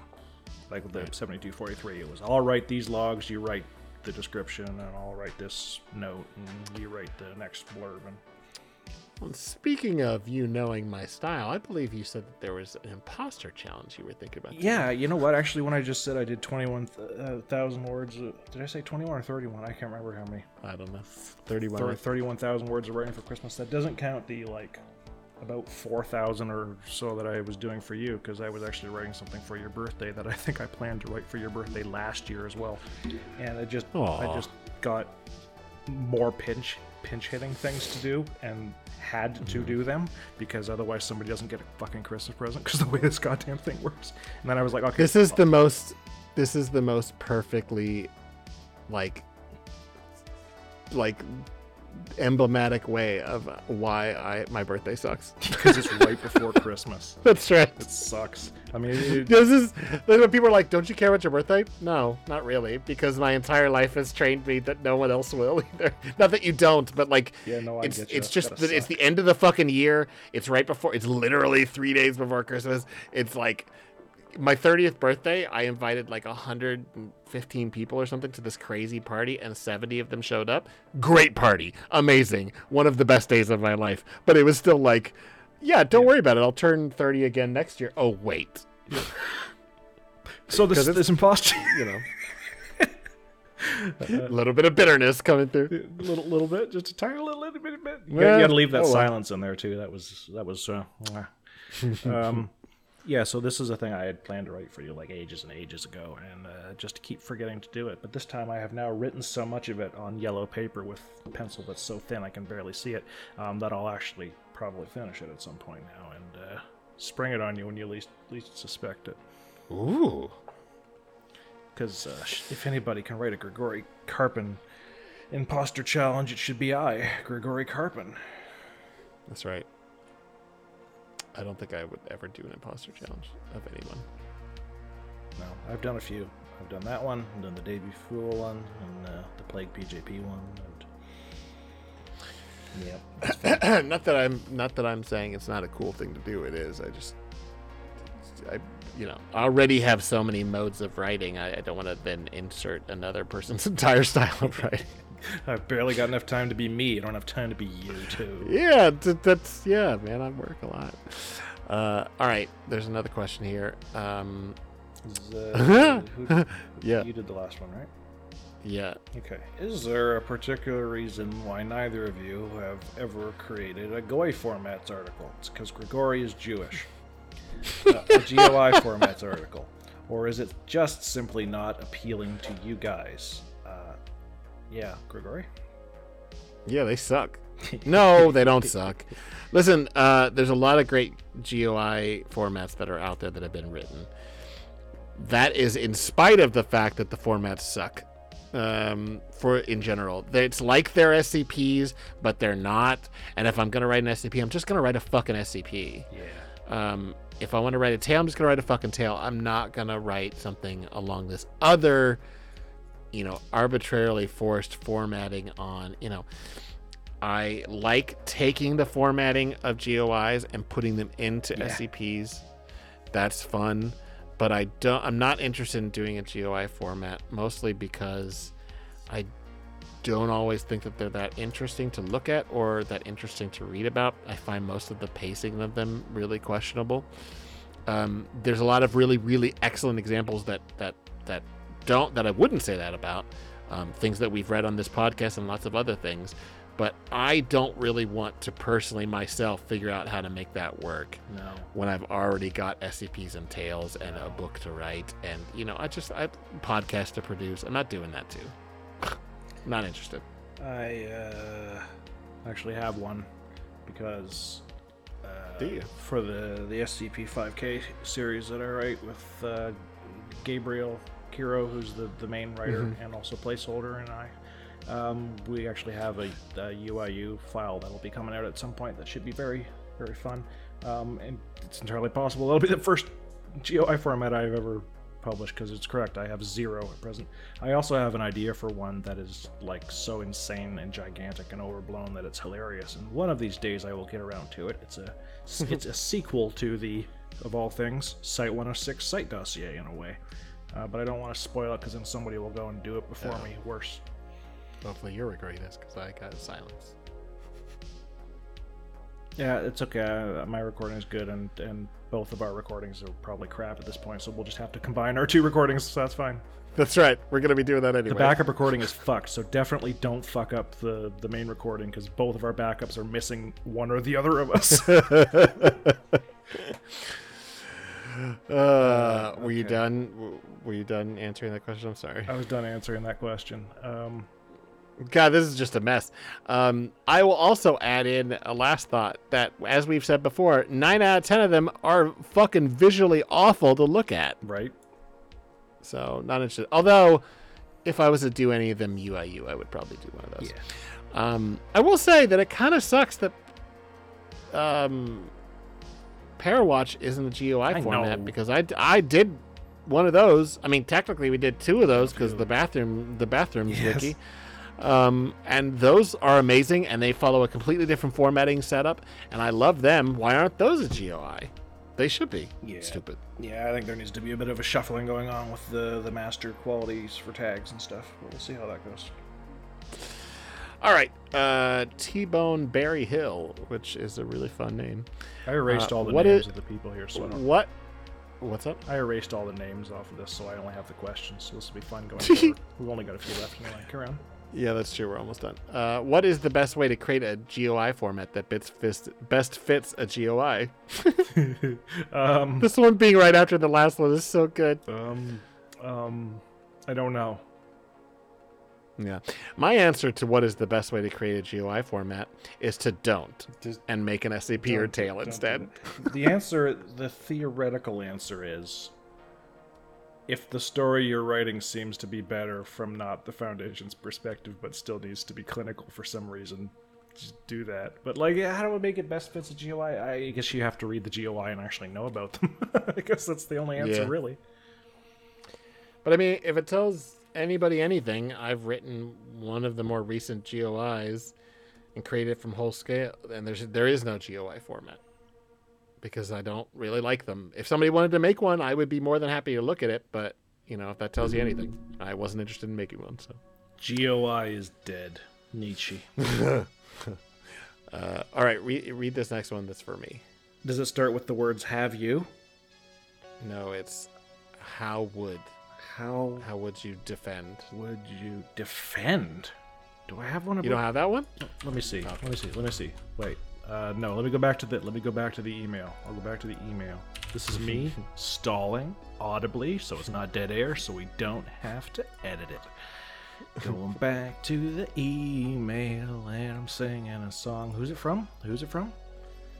Room forty eight. R- room. Oh shit! I never even saw this one. Oh my god! There's how many of these fucking questions? That's so funny. Jesus Christ, Grigori! I did tell you every time I sent you some. Fuck me. All right. Rue Room 48. These are mostly easy. Warhammer 40k, least favorite faction army. We are, did didn't we? No, no, no, no, That no. was last no. week. It's okay. Uh, yeah, No wait, I'm wait, wait, wait, no, no, no. I'm not giving this up. It's my turn. It's my turn. Okay. So I do remember that we answered that question last time. Uh, uh, why don't I have a room? I don't have a room. Grigori, Grigori, I don't have a room. Okay. Well, I definitely sent them to you. I'm but looking. It I'm doesn't looking. matter. I'm looking. I'm looking. I don't see it. Oh, oh, I do. I found it. I found it. Okay. I'm very happy. I feel very special. Okay. yep. Uh, ah, Grigori, how would you defend? I don't know how to say this. Uh, Luft? L- maybe Luft? How would you defend Lufgt Huron of the Astral Claws in court? Uh, I wouldn't. He was a traitor. a traitor. Burn the heretic, the witch, and the mutant for he of Terra. uh, no, but uh, uh, seriously, this dude was reborn as a chaos lord. There's no real defense. The only legal standard in the Imperium is loyalty to the fucking Emperor, and he fucked that one up. He's a turncoat space marine at, who also turned his own chapter and then started trying to make his own legion. So by the time they fucking caught up with them, he had 3,500 space marines. You're only supposed to have a thousand. The Codex Astartes is pretty clear. One chapter is a thousand marines. And then he took himself over several planets and named himself the Tyrant of Badab. Yeah, dude is not defendable. Not taking your case. I refuse. well, that's pretty solid. I think that's. I think that's answered. That's it. Yeah, yeah. All right. Uh, this is pretty simple. So this is Arth Simro. Earth Arth Simro? Simro. Arth Simro. Have you ever eaten or cooked a wind-dried puffin? No. No. Chimera asks. Next question. Chimera asks, "How did y'all become friends? Was it before y'all wrote SCPs or after y'all?" So yeah, I think we've talked about this before, but think we have. I asked you to crit something of mine. Hamarsha. and I just I went I went yeah I went back and looked at it with Hamarsha, which is SCP fifty six twelve. I thought we must have traded drafts, but I can't find anything that I was writing at Yeah, that I- Yeah, I, I think I I, asked you if you wanted if you had something I for me to crit, and I think you just said, "Well, no, but here I wrote this thing. I don't know. Take a look. It's really long." Yeah, which it was significant others. Yeah. Yeah. and you're like, "But you don't have to read it. It's like twenty thousand words," and I popped it open in a tab, um, fully intending not to read it, and then the and then I started guy? reading it. Yeah, well, you know, I don't know. Uh, and and but then I started to read it, and then I read the first one in like a couple hours, and then I was like, well, I'm gonna read the other one, and then like the next day or something, I was like, so that was really good, I and I like, really like what you did with it. And you're like, wait, you read all that? And I'm like, yeah, yeah, oh yeah. Um, I really like how you jump back and forth in time. Like, I mean, this is a trope that I really have always liked. Um, Right, I should have known that that would have appealed to Grigori. That whole tale. Oh, yeah. other- Well, you- part is back and forth. would- Yeah. Um, so I came back a day later and said how much I liked it, and then we started chatting a bunch. And then On I remember IRC. really early on, we were yes, IRC, we were trading messages back and forth.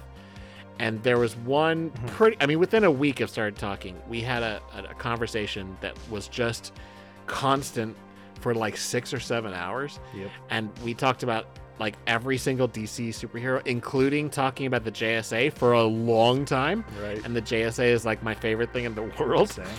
Um, and then we started, and then somehow we ended up on Prey 2017, and we both think it's like one of the best games ever made. Uh, and it's a game you can talk about for a long, long time.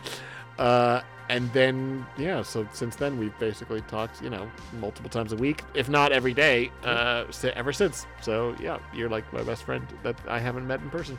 Yeah, well, back at you, and it's been absolutely pleasure from start to present.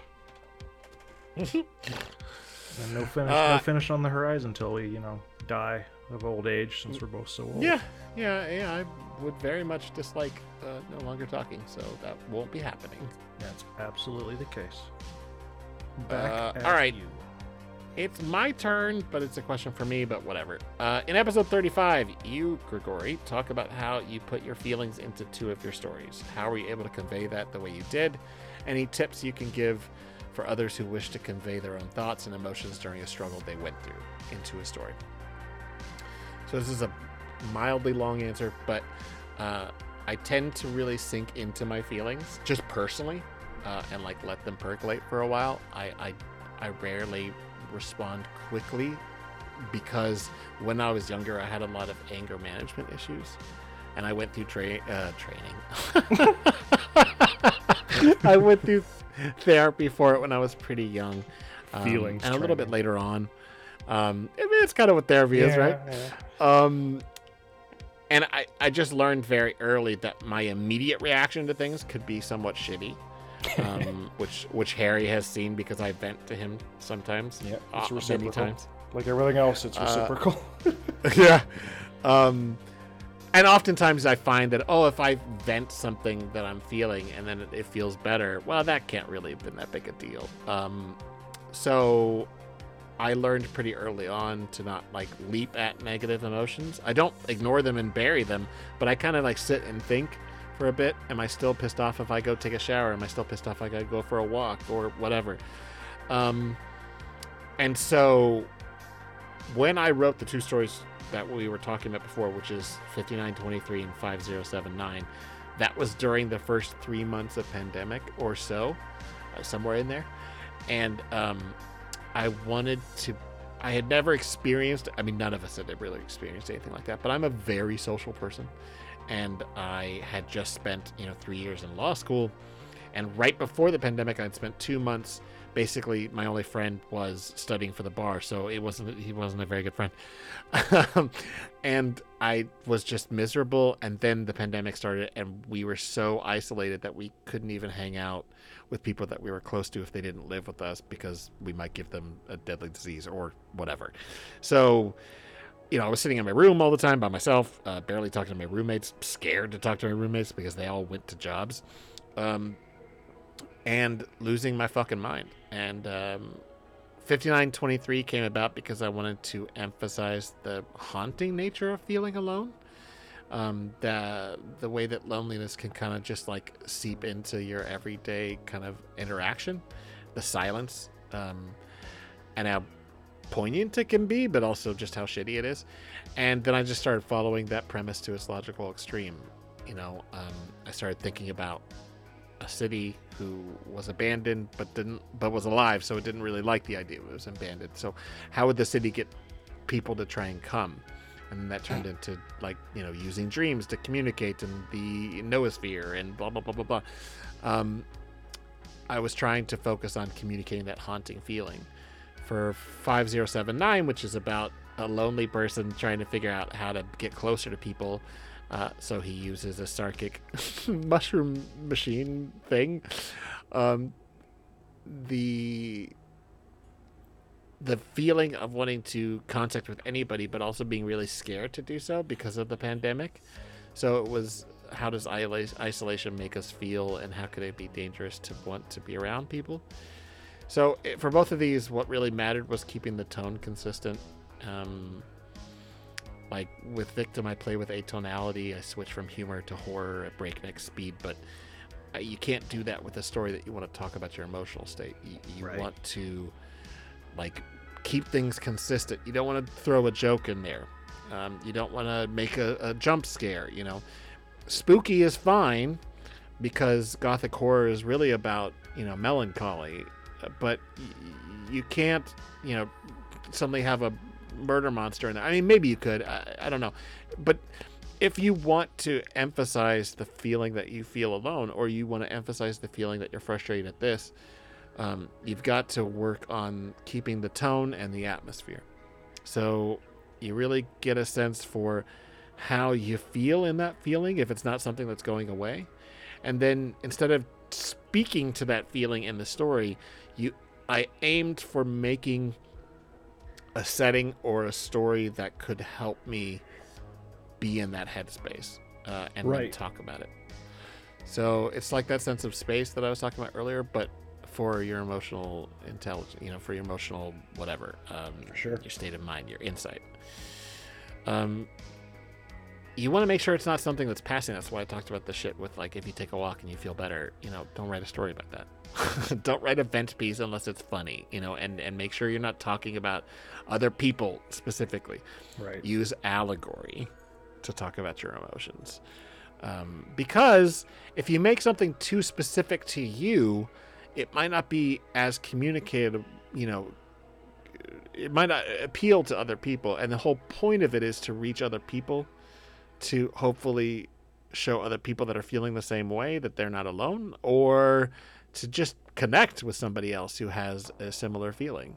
Right. Um, I think that's the point. Um, so yeah, wait around, let it kind of seep into your creative process, and then just make sure the tone is consistent. If it's an angry story, you want to make sure it's not something that's just you know just momentarily frustrating.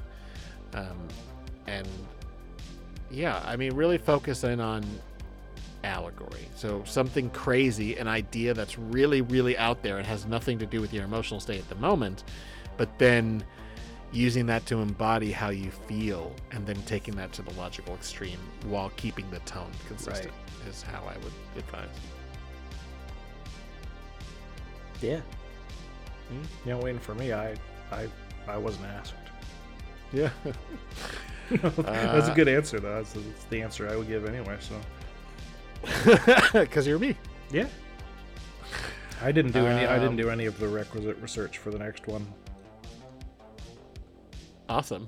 So you read it and I'll answer, and then you come up with some jokey answers. I don't know. Alex Oak 96 asks for Q&A part 2. If you were able to cast an SCP film or television project using performers of today or yesteryear, what are some casting choices you would make for some of the standouts in the many canons of the wiki? It's a great question. I just didn't have time before this one to really think about that. Yeah. Yeah, it's one of those ones that would have taken a lot of time. I've seen So a lot of people I, in Meta Foundation doing this all the time, fan casting characters. Yeah, I didn't want to do this for like the whole wiki, so I just focused on characters I've written. Good. Um, Good. Yeah. So uh, for victim, I would say Samara Weaving from Mary McPherson Oh. would be a really good choice. I think Lakeith Stanfield would be a really good Jeremy Kincaid. Oh. Do you know who Lakeith Stanfield is? No, he's got a funny name though. Uh, he does. Uh, he's he's absolutely wonderful. Um, highly look, suggest you look up anything that he's in and enjoy it. Okay. Uh, uh, for Resurrection, I would say I have no fucking idea who I would cast as Lucretia Popescu because no one I can find or think of is buff enough except for one actress, and she sucks. So I don't want. Oh her yeah, we're not casting the, the Star the, the Star Wars lady. Nope. Um, I would say Zoe Kravitz for uh, Carlotta the Dead. I would say David Tennant for Dr. Dan. Oh wow. Uh, I would say Tessa Thompson for Dr. Light. I would say Peter Serafinowicz for the Spectre. Nice. Yes. right? The tick. Um, I didn't know who to pick for Rainer Miller, so I said Tom Holland because I thought that would be fun. um, I thought for Dr. Gat, Jeff Bridges would be really good. That's funny. and for General Wilford, I thought Jeffrey Dean Morgan. Oh wow. That's good. Give him a role where he isn't playing the comedian again, Nope, definitely not. because that's what they did on The Walking Dead. Is they just said play the comedian, but I worse. know, and he's got so much range. I know. It's not fair. Yeah, yeah. I I mean, obviously, it's good that he got a good role, but yeah, lame. while you were talking, he was really good as the comedian. he- he's really good at the comedian. I mean, that movie sucks, but he's really good as comedian. He's one of the he's one of the several things that they definitely got right. Um, Ozymandias is the other one. in- They did a really good job with Ozymandias. Sea of things they did wrong. Yeah. Um, I was just thinking that Bryan Cranston would be fun as Doctor Dan. I could see him pulling that off. Oh yeah, yeah. Well, I mean, definitely. I could see I could see Bryan Cranston pulling off Lucretia Popescu. Honestly, like he is pretty good. Yeah. pretty much terrific. I saw him in a play last year. Did you? What was it? It's nice. Uh, it was.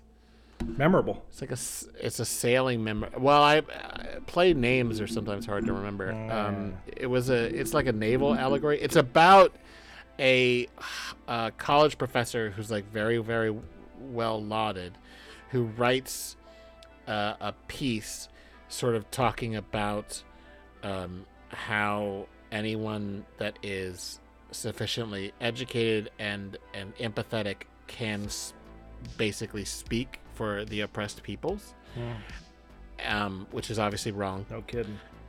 Uh, but he's a well-meaning, very progressive person who just isn't fully up on the fact that he is 100% wrong and he shouldn't be debating. He he gets asked to debate this basically neo-nazi and he's he's agreed to do it because he could debate anybody. He could debate you know and and everybody in the college is like no don't even give him the time of day. That's ridiculous. Uh, you're legitimizing his perspective. He's like no no i'm going to take him apart and he can't accept the fact that he's wrong and things go very badly and he did a very good job very relatable because being someone who is white and cis hetero and trying to be an ally you know it can it can go wrong if you think you know better Yep. very easily so Cool. great actor Great answer to this question about a uh let's see yeah, well, I might I might give a better answer to that sometime on the later later date. But let's continue to hear Gregorius' answer.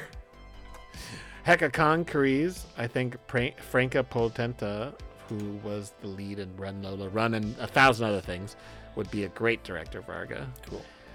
Uh, Melissa Barrera, who's the lead from Scream 5 and 6, would be an amazing Agent Douglas. Uh, Pedro Pascal would be an amazing Marquez. Ooh. Michelle Pfeiffer would be the perfect choice for the matriarch.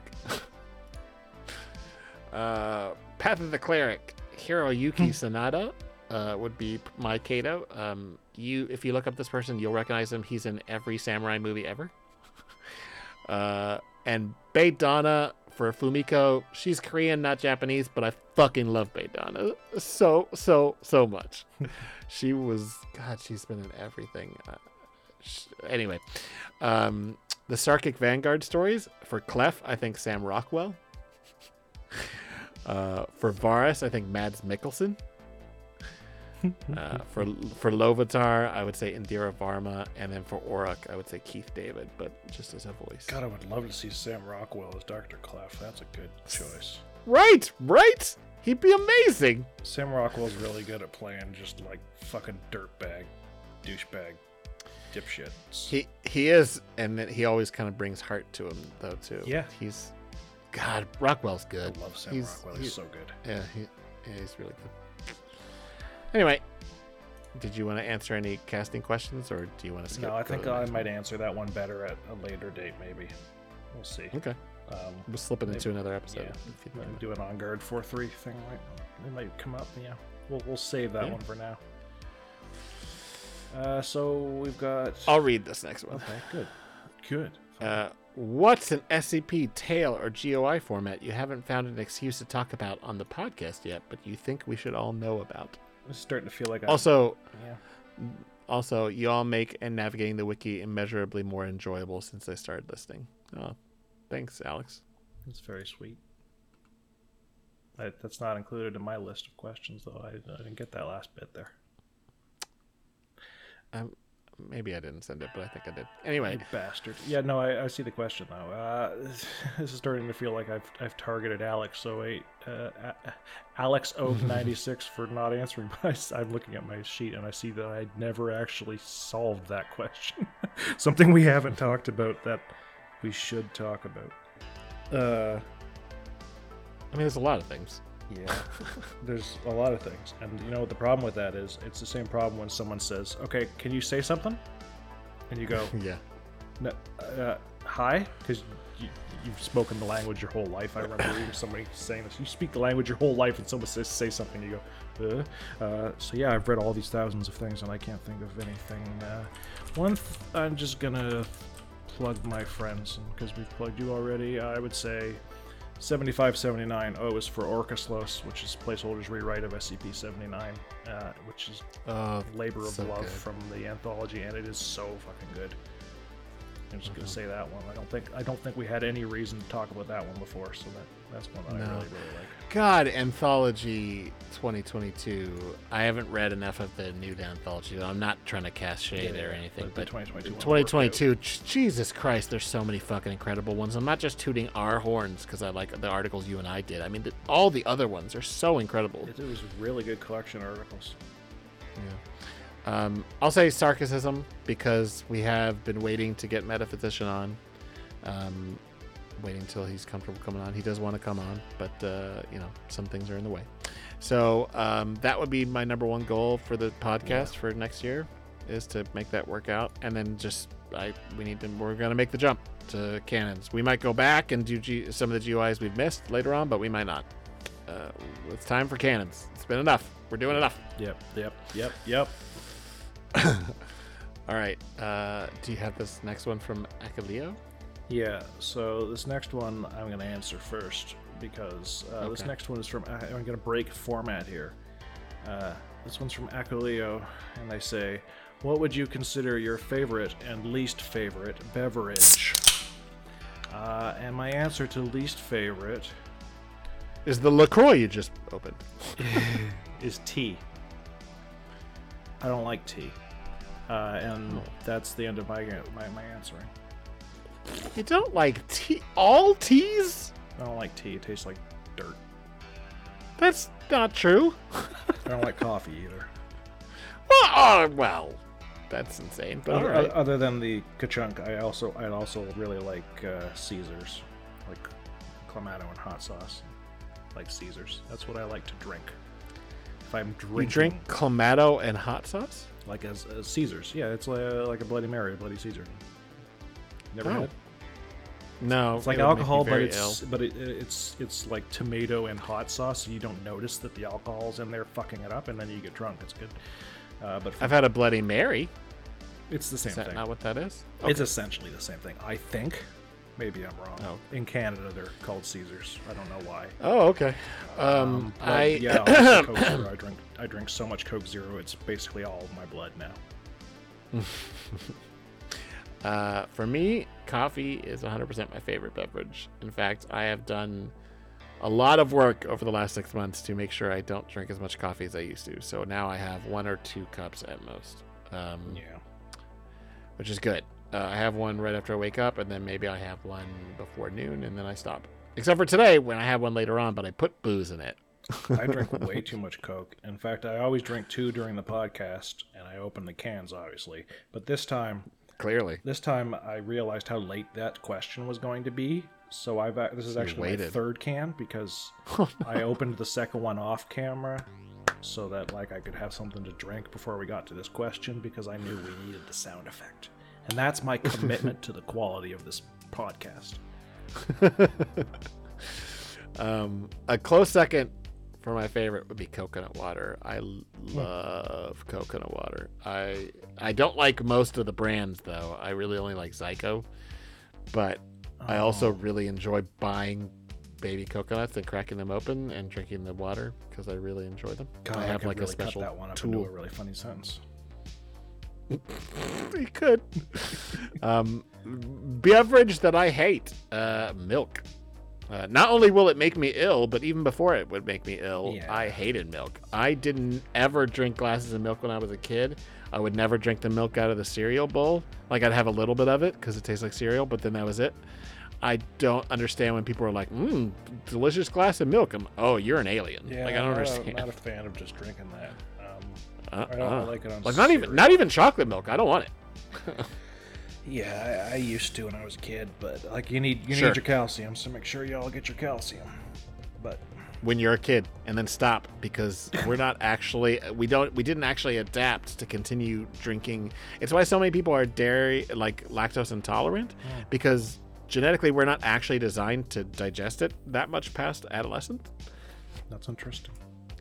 I but we developed dairy as a good protein Reason to keep um, cows around. because well goats was the earliest ones but yeah um, because it, it was a way to like provide more protein while also keeping uh, your source of the protein alive instead of killing all the animals It- Yeah. it, it, it, it fits a good it makes sense it's important but like mostly people did not just drink milk that's why yogurt and and and cheese is a thing Jeez. I like yogurt a lot i wish i could eat any of that stuff anymore but i can't This is sad. Making me hungry and sad. Um, all right you, uh, Uh, the, your coconut, whatever the fuck, reminded me that I really like pina coladas oh yeah that's and uh, getting caught in the rain. and cheating on my wife. jeez all right Yeah. um i was gonna say do you drink pina coladas because that is like a 90 year old man's drink I just remember it because I had those when we went to the Dominican Republic when I was a kid. No, not not a kid, like when I was a teenager. We I, I, we, I went Uh-huh. to high school. My parents and I we went you to hadn't- the Dominican. your parents were buying you like cocktails Well, I, I was old enough to have it. nice I don't remember what the drinking age was, but I was old enough to have the pina colada. And I, sure Oh no, that's that's a false memory. I'm making I, I'm making up a memory to make it make sense. I had non-alcoholic pina coladas. That's what it was. oh they would, well, they would probably taste which, which tastes better because it doesn't have alcohol in it, which inherently tastes bad. no it doesn't anyway, Uh, okay, uh, we're almost done here. Uh, Nolan from SCP Weekly uh, asked who would be a dream guest to have on the show. Corey already answered this. Yeah, metaphysician. Metaphysician would be great. Um, I don't know. Tufto would be cool. Oh, Tufto would be real good. Yeah, yeah. And Tufto listens, so hello, Tufto. Little Tufto. Uh, Love Tufto. um, Tufto responded to my criticism of, of his 001, and I just want to reiterate I fucking love that article. um, Metaphysician, obviously, I think it would be really cool to get like the Exploring series or Volgan on. Um, but, you know, otherwise, just like authors. Just want to talk to people that create stuff. I think that's probably doable. I had a we have an unpublished thing that Place and I did with uh, Exploring series, so I'm sure they'd be down for it. Yeah, probably. Uh, okay. My, my uh, dream one for OG43 that I mentioned before was to get Place and IP, but obviously the possibility of that ever happening is Yeah. we'll see. Um, we'll definitely have Place back on to talk about We will. admonition. Yes. Hopefully, hopefully soon. And, and Liren will just throw rocks at the recording studio. Yeah. Wouldn't trust her to do anything productive. Oh, that's cruel. That's just totally unreasonable and untrue. No precedent to say anything like that. Uh, all right, read this very trustworthy. next second to last one from T-Bone Barry Hill. Hi, Lucy, if you're listening. You're not listening. Yeah, if you're listening, please come on, but I know you won't. So, Carry on. because you've said you won't. Ralston, too, All right. won't come on either. Anyway, what were you saying? yeah, I know. So read T-Bone Barry Hill's next question. Hell of a name. Hell of a name. How would you suggest starting a new year off fresh when considering writing and being motivated? Uh, personally, I don't pay attention that much to the whole New Year thing. I don't like resolutions. I don't like arbitrary lines in the sand in my life. Um, but if you wanted to do that, the advice we said earlier, which is develop the habit, the the exercise of writing, make time, set aside that time, and actually use that time to write. Um, if you don't feel like it, do it anyway. Do it several times a week and just start writing. Stop waiting for the feeling to be right.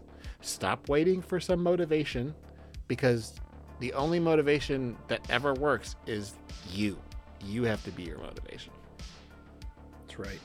I find that if you do something every day, I don't know how this works for people whose brains aren't broken, but if you do something every day, you will continue to do it every day, and like you'll feel bad if you don't. So that's a good way to get onto the, the habit of it. So if you want to make the habit of writing something every day without exception, then you'll eventually train your brain to do it. Uh, and it'll be easier if your brain is young and you can still train it to do things. Yeah, I mean, start small. When you sit down in front of a computer, see if you can't get, you know, three to 400 words written. Right. You know, you don't have to do 3,500 words a night, but, you know, you want to work your way up. So. Start small. Okay. Do what you can. And then for our last question, Bad Egg asks, "Who are your favorite characters from the wiki that you wouldn't want to write an article about?" Hog Slice. Um, present company accepted. Most people who write Hog Slice don't seem to get it right, and it's irritating to read. Uh, so I find that difficult, difficult and kind of scary. I love using Hog Slice. I know you used them very well in the, ba- the bathrooms wiki thing, especially. But like, um, I used them somewhere else too, and I can't remember where. Oh, oh, in the most recent it victim was in article. the it was in the Twitter vi- uh, victim article, Yeah. the Viber article. Of course it was. Oh, no, you, you had fun with that. Uh, but like, I, I've seen a lot of people who it comes across as like a sort of a pale version of the one in the original Mhm. article because it's a s- really specific tone to hit, and I'd be afraid to screw that up. well, I say that, but I have actually written. He's in the gigantic conclusion to the time after time password, but that doesn't matter. I probably fucked him up. Uh, he's good for using as a punchline. I wouldn't want to redo an entire story with him. No. Uh, if anything you're doing uh, involves commenting on the internet, you have to put it in there. you gotta have a hog slice entry. I, I originally in what what article is that? Um, Hmm?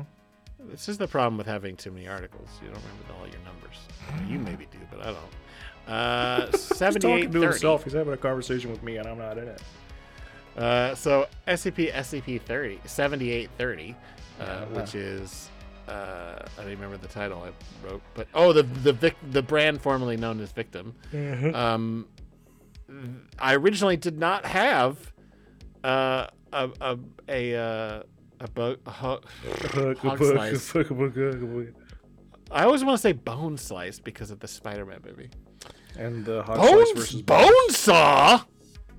Uh, Hog Slice was not originally in that article, and then Yeah. um, and people were like, "Well, you should like really go nuts in these parts, like go, go really lean into it." And it's like, okay, well, you know what belongs here? Hog Slice belongs here. It does.